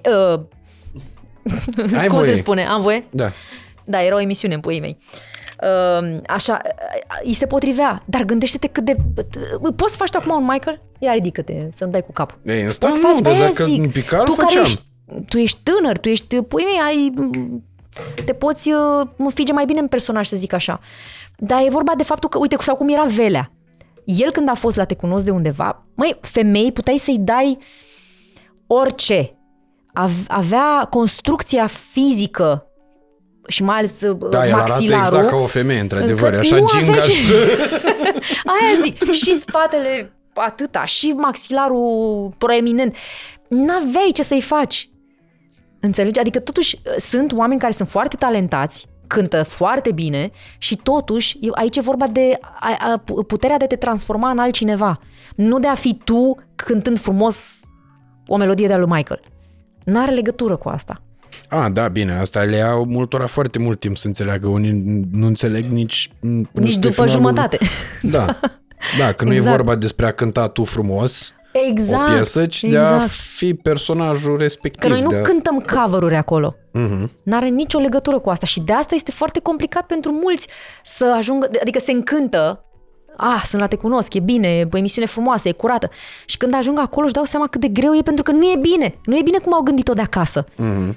Trebuie să, să, să asculte și nu înțeleg de ce la un moment dat poate notele sunt, nu sunt pe măsură. De asta pentru că nu au, n-au înțeles de fapt miza sau n-au înțeles ce au de făcut. Da. Și poate unii se mai și supără. Da, mai sunt cazuri. Mai sunt cazuri. În sezonul în care ai participat, consider că ai văzut un urăcios? Au fost oameni care au înțeles mai bine show, oameni care l-au înțeles mai puțin, cum așa cum există oameni care înțeleg mai bine viața și oameni care o înțeleg mai puțin. Că și eu n-am pretenția de la mine că aș ști că am dibuit cam despre ce e viața asta. Păi încă ești la început. Câți ani ai? 27. Hai Cât de aveai cap. tu când ai început Cât am Narcisa început. E, uite, Sălbatică? eu fi un semn și ăsta. Și e plin de semne. Peste tot. Uh, și, na, cu toate astea, consider că dacă undeva nu sunt chiar sigur, nu e o rușine să spun că, bă, nu mă pricep. Nu, sau Corect. bă, am greșit. Sau bă, acum sunt nervos, nu discutăm acum. Hai să discutăm mai încolo când mă mai calmez, că acum s-ar putea să spun numai partea goală a paharului. Ceea ce it's not ok, că tot timpul există o parte plină cât de negru ar fi scenariu. Și nu sunt povești frumoase, sunt chiar lucruri adevărate și de asta vreau să atingem uh, o chestie uh, mai uh, intimă oarecum și vreau să te întreb cum te simți tu acum față de Alina care a plecat de la Sibiu via Târgu Mureș și cum te simți față de oamenii care te-au descurajat atunci când ai făcut pașii ăștia? Satisfăcută. Inevitabil. Ok. Um, cred că până și asta poți să o folosești ca drive. Și chestia asta, stai că vă arăt eu, vouă. N-ați Mhm. avut încredere în mine, ați uh, a zis că nu o să se aleagă nimic de mine. E, uite, v-am arătat că se poate. Cu tot, uh, cu tot uh, negativismul vostru. Și uite că se poate, dar să știi că eu am învățat cumva, dar cred că îți trebuie, trebuie să treci prin viață cumva și să te lovești de lucrurile astea, nu să asculți pur și simplu că ți, să ți se spună. Oricum, știi care e chestia? Oricât de multe podcasturi ar exista cu sfaturi, până la urmă tu tot o să dai cu capul de pereți, pentru că până nu simți tu pe pielea ta, n-ai cum să le iei de bună, să zic așa. Și atunci... Uh, uh, cumva mie mi s-a întâmplat destul de des să fiu descurajată în, în evoluția mea. Dar nu m-am lăsat tocmai pentru că am zis că hai să folosesc exact, să mă folosesc, exact cum ți-am zis la început, m-am folosit de aceste, bă, cum să zic, uh, cuvinte grele, m-am folosit ca de un anti-exemplu. Și atunci am zis, lasă că vreau să le demonstrez eu ceva, mi-am demonstrat și mie, evident, și a trebuit să trec prin niște etape din viața mea care să, să mă- cum să zic, să, să mă maturizeze. Și abia acum la eu zic că peste 35 de ani, când am depășit pragul ăla de 35 de ani, am ajuns să, să-mi dau seama că trebuie efectiv să fac o selecție riguroasă uh, între oamenii din jurul meu. Pentru că, până la urmă, chiar și pe cei care îți- îi simți apropiați, uh, la un moment dat, te miri din ce motive, s-ar putea să îi simți că de, de fapt sunt împotriva ta nu știu dacă voi, se poate întâmpla să fie în- fără voia lor, cumva o chestie m, subliminală, dar uh, o să vezi că după 35, chiar poate chiar 40 mai încolo, asta știu de la soțul meu, uh, o să simți nevoia să, să-ți îndepărtezi oamenii care simți că îți fac rău. Uh, uh, Acei uh, vampiri, vampiri energetici sau acei oameni care nu fac decât să, fie, să aducă negativ în viața ta. Și în momentul în care se întâmplă chestia asta, cu cât o faci mai repede, cu atât e mai bine.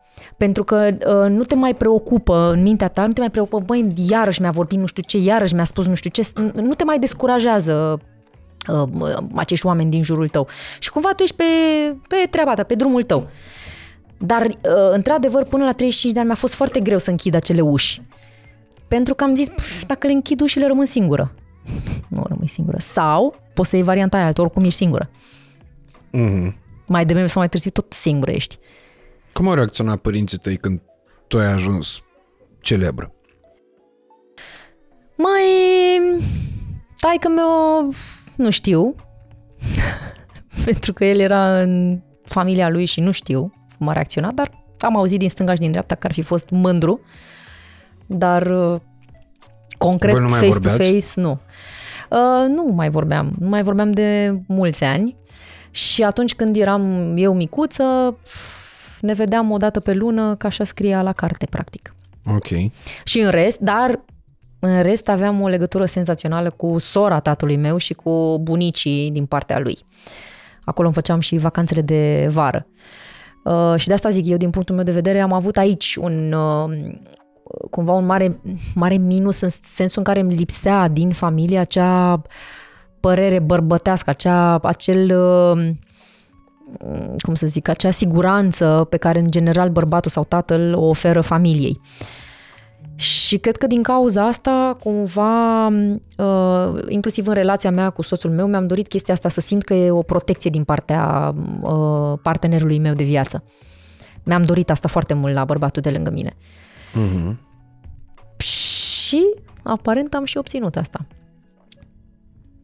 Ok. E... Uh, Și, și eu am rămas acum, practic sunt eu, copii, familia. Toată lumea spune asta, băi, familia, familia, pe, nu degeaba se spune în continuu familia pe primul loc. Pentru că familia nu are cum să, bine, o familie armonioasă, nu are cum să te trădeze. mhm. Prietenii, doamne, am avut multe cazuri în care te trădează prietenul pentru că, uh, cum să zic, frustrarea că nu a ajuns în poziția ta dacă și-a dorit-o, ajunge la un moment dat să, să te despartă, n-are cum. N-are cum. Da. Deși și acolo eu cred în prietenie. Și eu cred în prietenie, Nu pentru știu că am în dacă mai- continuare, dar... Da, uh, iartă-mă, zi. Nu, nu, zic și eu cred în prietenie și îmi, îmi doresc să am prieteni în continuare, doar că i-am triat mult mai bine, pentru că mi-am dat seama că printre ei s-au uh, răsfirat și cei care n-au putut să se abțină. Adică să, să nu mă mai vadă pe mine Alina, cea cu care ne-am întâlnit, cea care eram de la bun început, indiferent de joul pe care îl aveam, și s-a transformat în Alina, cea care m, dintr-o dată i s-a părut că aș fi fost cine știe cum, vreun- poate cu nasul, nasul pe sus sau ceva, ceea ce nu era real, pentru că prietenii mei au fost tot timpul prietenii mei, punct. Adică Dar te-au judecat... M-au uh, judecat probabil uh, cumva. Au judecat, de exemplu, lipsa mea de timp cu faptul că am devenit poate arogantă sau știu eu. A, bine, asta e foarte ușor, pentru că am observat că în genul ăsta de relații, de fiecare dată, primul pas e ca omul care uh, reușește ceva să fie uh, judecat a fi sau categorisit a fi arogant. uh, aroganța aia de fapt și de drept, înglobând niște chestiuni pe care omul respectiv nu-și mai permite să le facă și tu le uh, pui sub chestia asta neexplicându-ți exact și nedorind cu adevărat să înțelegi ce face omul ăla. Că dacă tu nu mai ai timp și nu mai poți să te mai întâlnești cu prieteni la fel de des ca înainte, nu înseamnă că ți-ai luat aere sau că ai alți Exact, prieteni noi. exact. Și poate că pur și simplu chiar nu mai ai timp. Da. Și e normal, e firesc, pentru că e o iluzie asta pe care multă lume o vinde, că totul trebuie să fie bine, totul trebuie să fie frumos, totul trebuie să fie armonios. E, unul e imposibil și doi, viața în felul ăla n-ar avea absolut niciun fel de farmec, ar fi ca un Evident. serial în care toată lumea s-ar înțelege cu toată lumea, Corect. n-ai intrigă, Corect. n-ai de ce să te uiți la serialul respectiv. Pe asta zic că nu există oricum un astfel de serial, deci Da. imposibil. Uh, și există oameni care se dezvoltă într-o anumită zonă, alții care se dezvoltă în alte zone. Eu cred că uh, nu există oameni defavorizați de soartă. Undeva, într-o anumită direcție, fiecare om care pare că are o viață perfectă are și tristețile lui și Da. fiecare om care pare că are o viață mizeră are Bucurie și bucuriile da, lui. Corect, corect. Cred că doar e o chestiune de cum te raportezi la lucrurile astea și cât de bine poți să le vezi. Uh, ți-am zis, pentru mine mi se pare că e o, do- o, o, un motiv de apreciere suficient de puternic faptul că tu uh, în continuare de atâția ani ai o consecvență, ai o constanță și lucrezi, deși uh, Aș putea să nu. ai, unul că ai putea să nu și doi, ți-au apărut multe lucruri mai importante, cum ar fi copiii care nu sunt nici puțini, adică că sunt mulți. Trei Sunt sunt mulți. mulți, da. Trei sunt mulți, așa e. Dar să știi că diferența între 2 și 3 nu prea există. Adică e la fel de... Bine, așa aveți mult- și dintre muncă- 3 și 4, mai fă Nu, nu, nu, nu, nu. nu. Acolo cresc și cheltuielile foarte mult. Chiar și la 3 deja e pf, sky high. Uh, dar merită. O să vezi, e... Pf, îți, mi s-a întâmplat să trimitem uh, doi dintre copii într-o mică vacanță, să zic așa, și am rămas doar cu cea mică. Mă crezi că n-am știut, parcă nu recunoșteam casa. Ziceam, "Pf, și acum ce facem? Efectiv, eu, eu cu soțul. Și mă, ce facem? Stăm așa și ne uităm pe pereți nu știam ce să facem cu timpul nostru pentru că ne-am obișnuit în ritmul ăla și ni se părea că lipsește ceva din noi. Bine, acum nu mai zic că soțul meu uh, de o lună și jumătate și-a rupt piciorul foarte urât și practic uh, a fost și mai greu pentru mine în ultime, ultimele două luni de zile pentru că a trebuit să fac cam totul. Du copii, adu copii, du-te și fă cumpărături, du-te plătește aia, du-te ia, du eventual la clinică, du la spital, adu de la spital.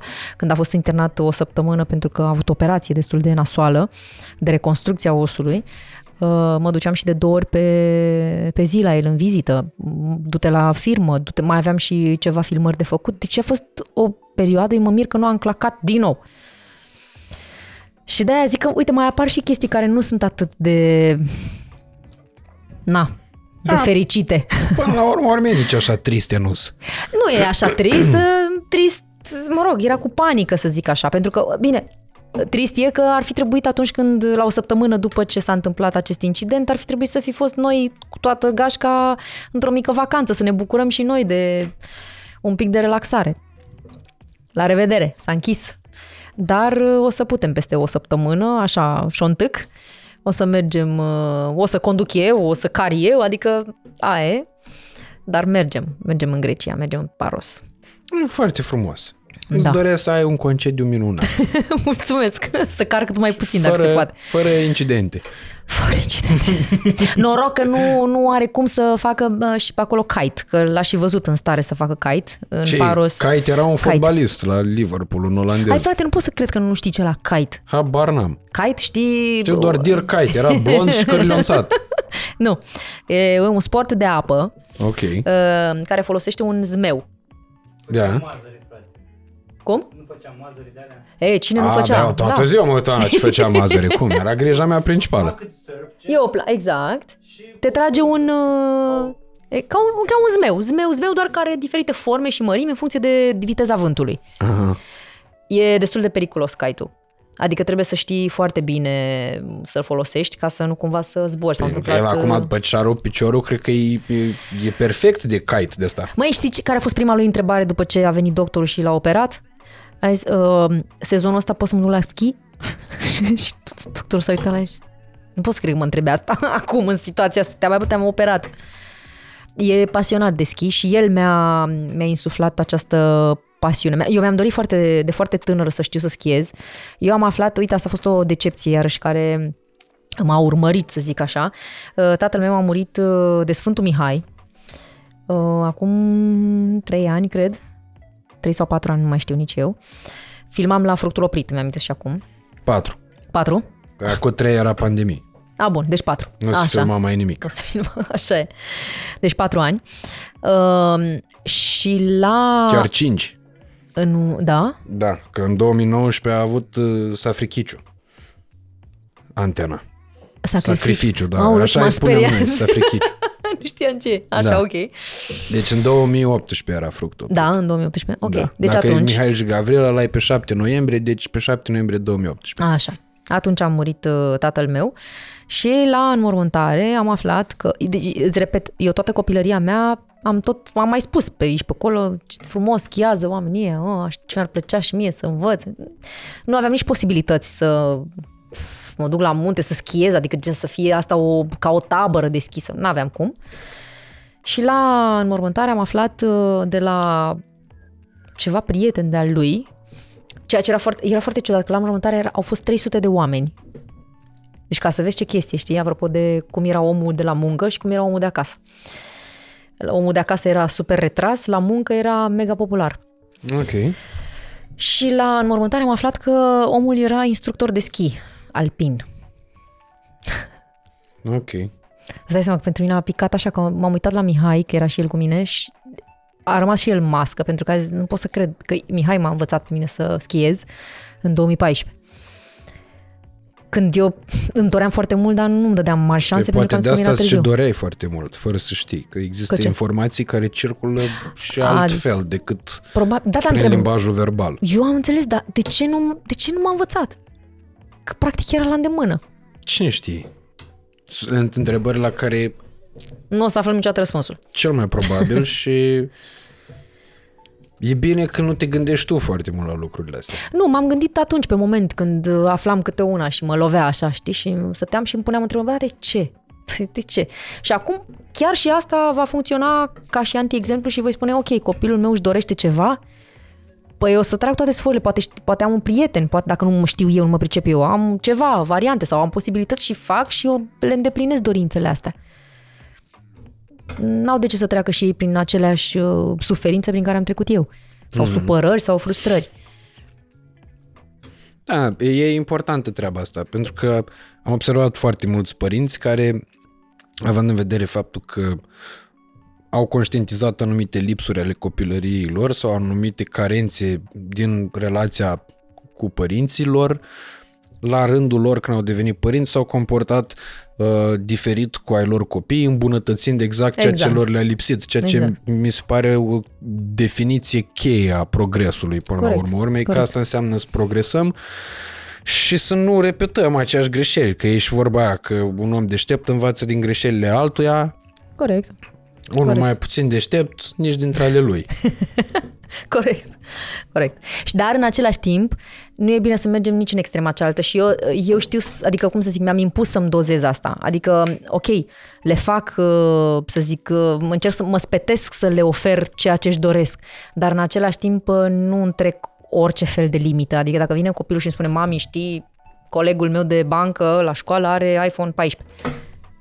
Și mi-a zis la un moment dat, unul, mi-a zis băiatul care are șapte ani, face opt, acum în august, de ziua lui Michael Jackson, by the way. Și, La uh, mulți ani Michael Jackson.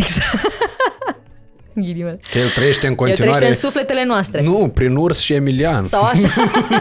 așa. Nu ai văzut Uh, că în fiecare zi postează câte ceva cu Michael Jackson? Cine? Urs și Emilian au Serios? da, și Măi, au făcut niște lasă-i! filmulețe. Da, dar știi ce îmi place? L-am văzut pe urs că e prin Spania. Mi se pare foarte tare ce nebunie face pe acolo. Ce... Emilian e. Nu e Emilian. Urs și-a și întors, a cântat. întors? A avut la Craiova, la festival, la Craiolguța. A, înseamnă că s-a întors și mai Da. postase ulterior ceva. Mm. Da, mie îmi place și mă bucur pentru succesul lor. Chiar sunt foarte, foarte talentați. Chiar mă bucur pentru ei și sper să îi țină mult și bine și eu sper Emilian să se ducă Și cât vrei să mai mult vină pe- ăștia încă un sezon? Mai nu, lasă, le ajunge. Nu Au mai fost vin două încă un sezon, consecutive, gata. lasă, nu le ajunge. Să Poate mai ne facă cheamă niște pe treabă. noi roată de rezervă. Ei nu mai, ăștia locul 1 nu mai pot că sunt legendari, nu, nu mai, nu mai uh, câștig, nu mai are nimeni alte șanse la câștig. Ia, ce rebel și țibulcă. Măi, și dacă îți schimbă partenerul, ce faci? Nu mă duc. Nu te duci? La emisiunea asta, fără cerebel, nu mă duc sub nicio formă. Așa fidel? Nu că e o chestiune de fidelitate, e o chestiune a faptului că, într-adevăr, emisiunea asta mea mi-a dăruit un prieten și e o chestiune adevărată. Adică nu mănânc cat acum ca să par in- interesant la cameră. Eu nu mi-aș fi... Adică v-am să-ți spun la un moment dat că eu cred foarte mult în prietenie, încep să nu mai cred în prietenie după o anumită vârstă. Adică dacă n-ai cunoscut omul ăla până în într-o anumită vârstă, Da. e destul de greu să mai legi o prietenie de aia sinceră, cum era aia din copilărie, pentru că vezi că prietenia ține de multe ori, are și legătură cu amintirile, cu nostalgia și cu Corect. multe alte sentimente pe care le strânește. În schimb, exact când începeam să cred treaba asta mai mult, atunci a apărut tot contextul ăsta cu Cerebel, uh-huh. care îți spun sincer, prima dată când l-am văzut, am zis că, domnule, poți să fie mișto, că omul are experiență, omul știe treabă, o să mă înțeleg bine cu el, că până la urmă, urmă eu pot să mă înțeleg bine cu oricine, adică am prieteni din cele mai diverse sfere. Am fost s- duminică, de exemplu, la ziua lui Cerebel, într-un club moto, unde toți oamenii erau Motoriști. frate, erau exact ca în filme, adică niște Serios? oameni, niște huidume de oameni, toți tatuați pe tot corpul, piele, m, Ți era frică de rocker, ei, majoritatea. Nu mi-era frică pentru tocmai că pă, m-am putut să mă integrez foarte bine acolo. Adică am stat cu președintele clubului la bere, cred că ore în șir și cu Andrei. Vreau să vând și eu Harley-ul lui Mihai, că de acolo s-a tras, uh, s-a tras De acolo la, piciorul. club, la clubul moto. Să-l se- vindem, pardon. se Să-l, întâmplă. să-l vindem, uite, îl vindem aici la tine. Pe... Da, dacă vreți un Harley Davidson, doamnelor și domnilor, Aici scrieți lui Țibulcă. Scrieți în comentarii. Exact. Nu, Că de alta, Alina, da... Alina ci că îl dă giveaway la... Nu îl dacă, dau niciun Ba da, giveaway. n-ai zis că dacă face podcastul ăsta 10.000 de like-uri, Alina dă un Harley giveaway. Gratis, la like-ul cu numărul 10.000. Serios. Da? Da. Și după aia... Și după aia 100 de Ce rotiri faci? gratuite. Glumesc. Măi, Glumesc. sunt periculoase motoarele, ce să mai... Mă bucur că nu am făcut și eu școala, eram pregătită. Dar am căzut odată cu, tot cu Harley, Harley-ul. Am căzut la fântâna Miorița, era să murim amândoi. Cu 40 la oră Aia mergeam. era pasager. Eram pasager. Uh, a oprit o mașină brusc, fără niciun fel de motiv concret și Harley-ul fiind foarte greu, uh, frânează destul de nasol și Mihai probabil ca să, să salveze mâinile care ar fi intrat în el, pentru că era și foarte cald și era asfaltul mm, alunecos, a evitat la la mustață, să zic așa, mașina din față și când a, s-a întors puțin motorul, ne-a aruncat practic de pe el pe banda întâi. Mm-hmm. Dacă venea ceva pe banda întâi, eram astăzi, îți urmăream podcastul de sus. E, dar n-a venit nimeni pe bandă întâi. Și Păi plus tocmai, nu te gândi că ăsta a acolo fost- aveai niște treabă mult mai importantă decât să te uiți la podcast. La podcast, a, bine. Așa e, așa e. Așa că da, vedeți că sunt Puteai să periculoase. explici lui Michael Jackson cum a, cum a fost Cum au uh, făcut, imitat de urs și Emilian. Da, urmăream, dădeam note de acolo de sus. Doamne ferește. Hai de cap, ce vorbim. Bă, uh, colac peste pupăză, am uh, vorbit Pupăză foarte... peste colac, da, așa. am vorbit foarte multe uh, lucruri în uh, întâlnirea asta. Uh, de cele mai multe ori uh, așa se întâmplă în momentul în care oamenii care, se, uh, care vin aici mă și cunosc personal și atunci evident că avem foarte multe lucruri de dezbătut. Printre Așa. ele, cu siguranță, niște chestiuni pe care uh, tu povestindu-le ai transmis niște lucruri importante către oamenii care s-au uitat la noi. Sper. Uh, și cred că e bine de asimilat din fiecare poveste uh, partea bună a poveștii cu pricina și totodată uh, de a înțelege că fiecare exemplu pozitiv e uh, o speranță în plus pentru reușita fiecăruia în ceea ce își dorește fiecare Exact. să facă. Uh, Alina Pușcaș e un, uh, o doamnă astăzi, dar era o fată care uh, Ardeleancă. își dorea, e bine, să zic, cum a zis că cum ar fi un defect, ardeleancă. Măi, să știi că părea defect la început. Eu când am venit aici am fost, uh, uh, cum să zic, uh, trasă pe sfoară de o grămadă de taximetriști care simțeau accentul de Ardeal și mă plimbau prin tot Bucureștiul, plăteam o căruță de bani. Aia să fie așa că a unica fost ta un pierdere. defect. Da, asta să fie unica pierdere, corect, corect, așa e. Așa te-am întrerupt din discurs. Mai fă o Uh, Asta dată. Spuneam că Alina Pușcaș era o fată care uh, își dorea uh, Multe. multe și a reușit uh, să le obțină doar crezând în faptul că le va obține și acționând evident în direcția cu pricina. Pare simplu, dar într-o zi în care nu ești uh, tocmai ok și nu ai cea mai bună stare să mergi la un casting și să-l și iei, tu nemai făcând asta niciodată, e bine, s-ar putea ca fiecare eveniment de genul ăsta pe care cu siguranță l-ați avut cu toți în viețile voastre să fie unul decisiv. Iar evenimentele astea se repetă de fiecare dată când creați și creăm cu toții ocazia ca ele să se repete, când credem noi în ele și mergem către ceea ce simțim că ne-ar putea aduce bucuria. Uh, îți mulțumesc mult de tot, Alina, pentru discuția de azi. Cu drag. Și îți mulțumesc pentru sezonul ăsta de Te Cunosc, pentru că a fost un sezon în care chiar ne-am distrat și uh, una peste alta a fost un anturaj mișto și o gașcă mișto uh, cu mulți oameni foarte faini. Um, Așa e, Nu așa știu e. cum îl resimți tu, având în vedere faptul că ai 19 sezoane la activ, dar pentru mine care a fost singurul, chiar a fost cea mai mișto experiență pe care am avut-o, iar ca și grup, chiar a fost unul dintre cele mai mișto grupuri în care am fost, pentru că, uh, de fapt și de drept, am mai fost într-un singur grup așa de mișto la moldovenii, când era exact aceeași, uh, același tip de atmosferă și de gașcă și de chestie faină. Uh, treabă pe care nu prea poți să o regăsești decât în momentul în care lucrezi cu mulți oameni și când e grupul, când, când sunt uh, multe persoane acolo. Uh, și vă mulțumim tare mult, oameni buni, că v-ați uitat la noi în această seară. Urmăriți-o pe Alina pe Instagram în mod special. Uh, la alte apariții uh, de ale ei, cu siguranță uh, aflați de ele și uh, le urmăriți oricum. Uh, oamenii Eu, stai, știți stai să care-i închid treaba. și eu. Să închid și eu cumva, Ok. nu? Păi tu, tu vrei, dacă trebuie să prezinți tu închiderea. Trebuie să- da, măcar închiderea Defect să- profesional. Măi, nu o să încep cu din astea. Vă mulțumim că ați fost uh, sâmbătă seara alături de noi, că nu știm când îl difuzezi tu.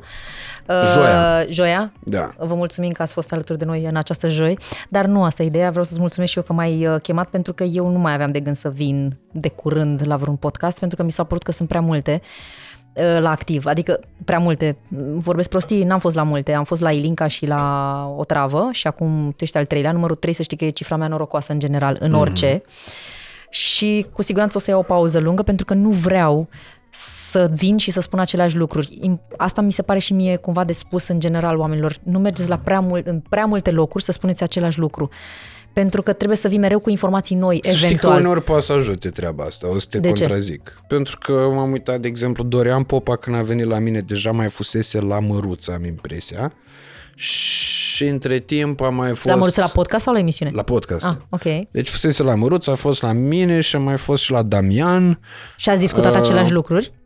Nu, dar el peste tot are o componentă din discurs care e aceeași și cred că e bine să fie aceeași, să o spună mereu de fiecare dată. Ah, da, corect, corect, stai puțin, Adică că și e asta o, spun o de po- poveste de din muncă. viața lui da. pe care o povestești Mereu mereu, aceeași despre muncă. bucată. Și m-am uitat acum la Nea Sorin Constantinescu Mhm. și pă, cât am apucat să mă uit la podcast, am văzut același vibe, aceeași energie, lumea se uită în continuare și se Da? pare că lumea are nevoie, Are de, nevoie de mesajele alea. Are Am nevoie de înțeles. încurajările alea. Atunci să mergem la cât mai multe, dar eu tot voi lua, voi lua o mică pauză. Uh, O să încerc să mă mai ocup și eu de partea de social media, pentru că într-adevăr m-am retras un pic de când a fost chestia cu incidentul, că asta nu înțelegea lumea de ce am mai dispărut puțin. Pentru că a fost chestia cu incidentul cu operația și cu uh, piciorul. Uh. De asta am, practic m-am retras un pic de pe social media cu uh, toată nebunia asta, ștevatura cu operația soțului, uh, dar voi reveni și așa cum ți-am zis eu acum oficial pe final de podcast al tău, o să te invit eu la un podcast. Ok. Dar nu o să fie chiar podcast, pentru că eu am de gând să fie o chestie uh, cumva punctuală, apropo de joburi. Adică, practic, voi încerca să găsesc, uh, să aduc oameni uh, care să fie experți sau artiști în, ceea, în domeniul lor.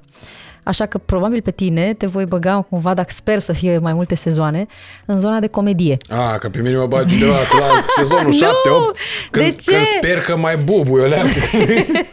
Nu. Chemam acum, îl chemă când ești mecher la... Măi, să știi că oamenii, apropo de ce ziceai tu, că uite, oamenii au nevoie de aceleași imbolduri să reușească, eu cred că, nu numai românii, toți oamenii avem nevoie de comedie. De, avem nevoie să râdem foarte mult. În Japonia există terapia râsului, în China la fel. Cred că oamenii ăia sunt obligați să se ducă la terapia râsului. Uh, Avem nevoie de asta, să ni se elibereze acele endorfine, să fim, uh, cumva să ne, să ne dea acea doză de optimism. Și voi, voi, care sunteți buni în asta, faceți chestia asta. Așa că eu cred că e nevoie chiar de un sezon întreg și un, câte un episod, nu știu dacă sezonul meu va avea șapte episoade, eu aș vrea să fie șapte dintre cei mai buni și să vedem ce puteți face. Nu știu, Ăla o cred să că- fie sezonul cu cea mai mare audiență. Îți dai seama după aia chem medici? Ce ai făcut? Păi aveam de gând să, aj- să chem și medici, dar culmea și nu, la medici. începe diferit, greșit. Cum să încep? Zim, Invers. zim cum să încep atunci. Mai întâi trepări, Ah. manele, Nu, nu. Comedie. Nu. interlopi, Nu. Nu, nu. medici mai la capăt. Nu, de ce? Nu, Pentru că dar na. nu, nu invit trepări. Lasă că inviți tu trepări. S-au pus să chem medici de ăștia, de apar la televizor, medici vedetă. Păi Ciuhodaru, Bacalba, așa. Cine? Toți ăștia care vânau cazuri, nu știi? Nu. Erau ei o perioadă, nu zic că nu ști pe doctorul Ciuhodaru. Ce a făcut? Zim ce a făcut, că E sigur... la am- chel cu ochelari mic Ce-a care făcut? apare tot timpul de la Iași. El e expert în orice problemă orice. de sănătate. Orice. Mai, e- mai e unul pe Moldova, dacă nu mă înșel. Bacalbașa de la Ăsta- Galați, ăla ăsta cu e? mustață. Așa, gata, îl știu. Da. Îl Ei, știu, așa Ciuhodaru e. când era cu etnobotanicele, Vai. avea număr și îl sunau ăia de la 112 cu etnobotanicele. Nu cred. Gata, pac, ce repede. El era la UPU, ceva, n-avea treabă cu, nu era cu... Păi cu personaje, asta. am nevoie de personaje. Ducea pac direct acolo. Ce s-a întâmplat? După aceea tot el de interviu, da. Deci pacientul a fost găsit uh, dimineața aceasta, a consumat în urma unei supradoze de uh, substanță uh, care uh, seamănă, uh, prezintă urme de cannabis. Uh, a consumat în uh, supradozaj și uh, a intrat în uh, șoc. Uh, se, este stabil, starea lui este stabilă, colegii noștri încearcă acum uh, și-au făcut toate eforturile necesare pentru ca starea lui de sănătate să fie una stabilă și pentru ca uh, siguranța vieții uh, lui să nu mai fie uh, supusă niciunui pericol. În continuare tragem un semnal de alarmă foarte multe cazuri de tineri care uh, uh, pățesc uh, aceste lucruri. Măi, ești bun, ești bun, ce să mai zic? Despre Ah, asta n-am era bine. Nu-mi limit chiar bine că nu l-am studiat foarte îndeaproape, dar mă uitam des când apărea și mai spunea câte de asta. După aia la Da. Crăciun tot el era. Au mâncat românii, da, sarmale, de asta Așa nu e, știu ce. așa e, nu? așa e, la așa e, Paști așa e. din nou, mielul, pac. Tot la Sfânta Parascheva, da, două, două, Știam. două femei mai în vârstă, la coadă la Sfântă, la Cuvioasa. Leșinat, ce-au au, da, din uh, pricina deshidratării și a frigului și a condițiilor grele de stat la coadă și că n-au mâncat și uh, stăteau de 20 ceva de ore, au uh, prezentat, prezintă, sunt în stare stabilă momentan, dar au prezentat uh, anumite uh, leziuni. Măi, măi, și pe el unde să-l încadrezi? La comedie sau la medici? La dramă. Dacă... Măi, nu, dar chiar aș, chiar aș vrea să să invit niște, uh, nu știu, oameni care să fie... Uite, mi-ai dat o idee, apropo că ai zis tu infractori, nu știu ce. N-ar fi rost să mă duc la închisoarea aia la care am fost eu, unde am filmat cu Narcisa Sălbatică Da. și să iau niște cazuri și să văd oameni care poate au trecut prin niște chestii nasoale sau oameni care Oameni care vezi? Eu vreau să te văd. Păi da, dar poți să mă și vezi, uite. A, bine, uite, poftim. E simplu, gata. Mai e simplu. Uh, Așa, oameni care poate, uite, au ajuns în închisoare și consideră că sunt uh, nevinovați. Hmm, poți să faci multe. Toți consideră că sunt nevinovați, e, stai unii care... liniștit. E, acum nu stai. Nu, e. Mai e, mai e un loc unde toți sunt nevinovați, la Unde? nebuni. La nebuni? Da. Da, da.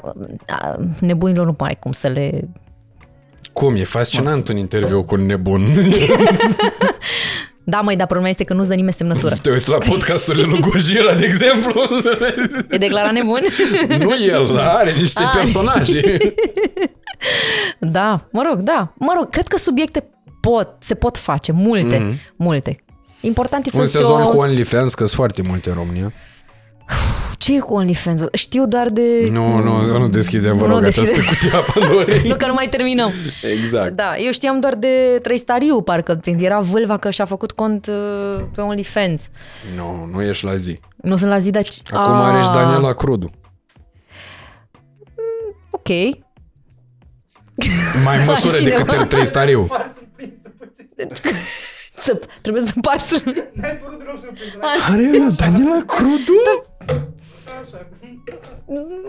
Eu, m- eu am rămas șocat de Trăistariu, că... Dar îmi fac și eu. Da, Păi stai serios. puțin, dar la OnlyFans... Asta e că am, te-am văzut în chiloți pe social media. De ce te-ai postat în chiloți pe social media? Când asta cu un an. Nu, te-am... Recent erai, nu, mă, re, nu e, ba da, erai recent într-un uh, hoodie și cu chiloți. Și am Păi zis, și ai ce-a văzut, nebunit dar ai țibulcă. văzut chiloții? Da, se vedeau că erau chiloți intimi. Da, dar nu se vedea ce era în chiloți. Adică nu se vedea parte, se vedea o bucățică de chilot aici, dar nu eram în Dar nu e că chiloți. l-ai vă... Deci nu mă enerva că mă uit acum. Mă, e o poză foarte decentă aia. Am, av- am una și în chiloți, chiloți, dar nu căuta. De ce? Că suntem pe Radu cameră. Țibulcă. Radu Țibulcă, stai că dusem pe altcineva. Unde ești? Uite. A, nu, asta era în short. Ai fost undeva. Mă, Nu, dar asta e măi. făcătură. Asta nu n-ai fost în vacanță. Ba da, mă, nu. Stai că am închis telefonul. Ai că-s închis prost. telefonul? Stai. Stai că nu mă recunoaște. Uh, stai. Păi Așa. normal că nu, nu te mai recunoaște atâta timp. Să știi că mi s-a întâmplat. Ai, stai un pic. Uite, mă rog, uite și tu. Da, mă, dar ce vezi tu indecent în această fotografie? Hai mă, Radu. Aici nu mai zic, că ziceai că e, Măi. eu ca fată pot să fac așa. Ah, ok, noi ca băieți caca. Am înțeles. adică Exact asta asta îmi v-ați spune- transmite această, v-ați transmite această poză. Eu o să mai fac cu chiloți. Sper să nu-mi șteargă contul de Pe Instagram. aia zic că s-ar putea să detrezi. O să mai fac cu chiloți și o să-mi fac să fie un, uh, artistice măcar. Să-ți dau o idee artistică. fotograf, Păi măi. nu, el face fotografiile și te punem în poziții Da, artistice. tu vrei să fii regizorul la Da, poze. Am regizorul la înțeles. poze. A? Vrei să fie art director. Normal, DOP, ceva, să fiu Ei, acolo. Ideea e că o să fac pozele astea și după aia îmi fac Așa. un link de OnlyFans în care lumea o să creadă că e mai mult de atât pe OnlyFans. O A, să se vrei să faci la aboneze mișto? și după 24 de ore Îl închizi. donez toți bani. A. Dar crezi că ai face mulți bani din OnlyFans? Acum nu. Dacă nu o să fiu și mai tare, atunci fac manevra asta. Am înțeles. Ok. Acum nu știu, Acum maxim... tragi la sală bine, Ei, dar hai mai să nu zim, exagerăm. mai, mai zim de ce... să nu ne pregătim atât de temeinic Nu? pentru proiectul ăsta. Știu eu, da. Să nu luăm atât de în serios. Adică... Auzi, vreau să te întreb altceva pe tine uh, și nu mai, văd că nu mai terminăm. Uh, ai talent la scris scenarii? Da.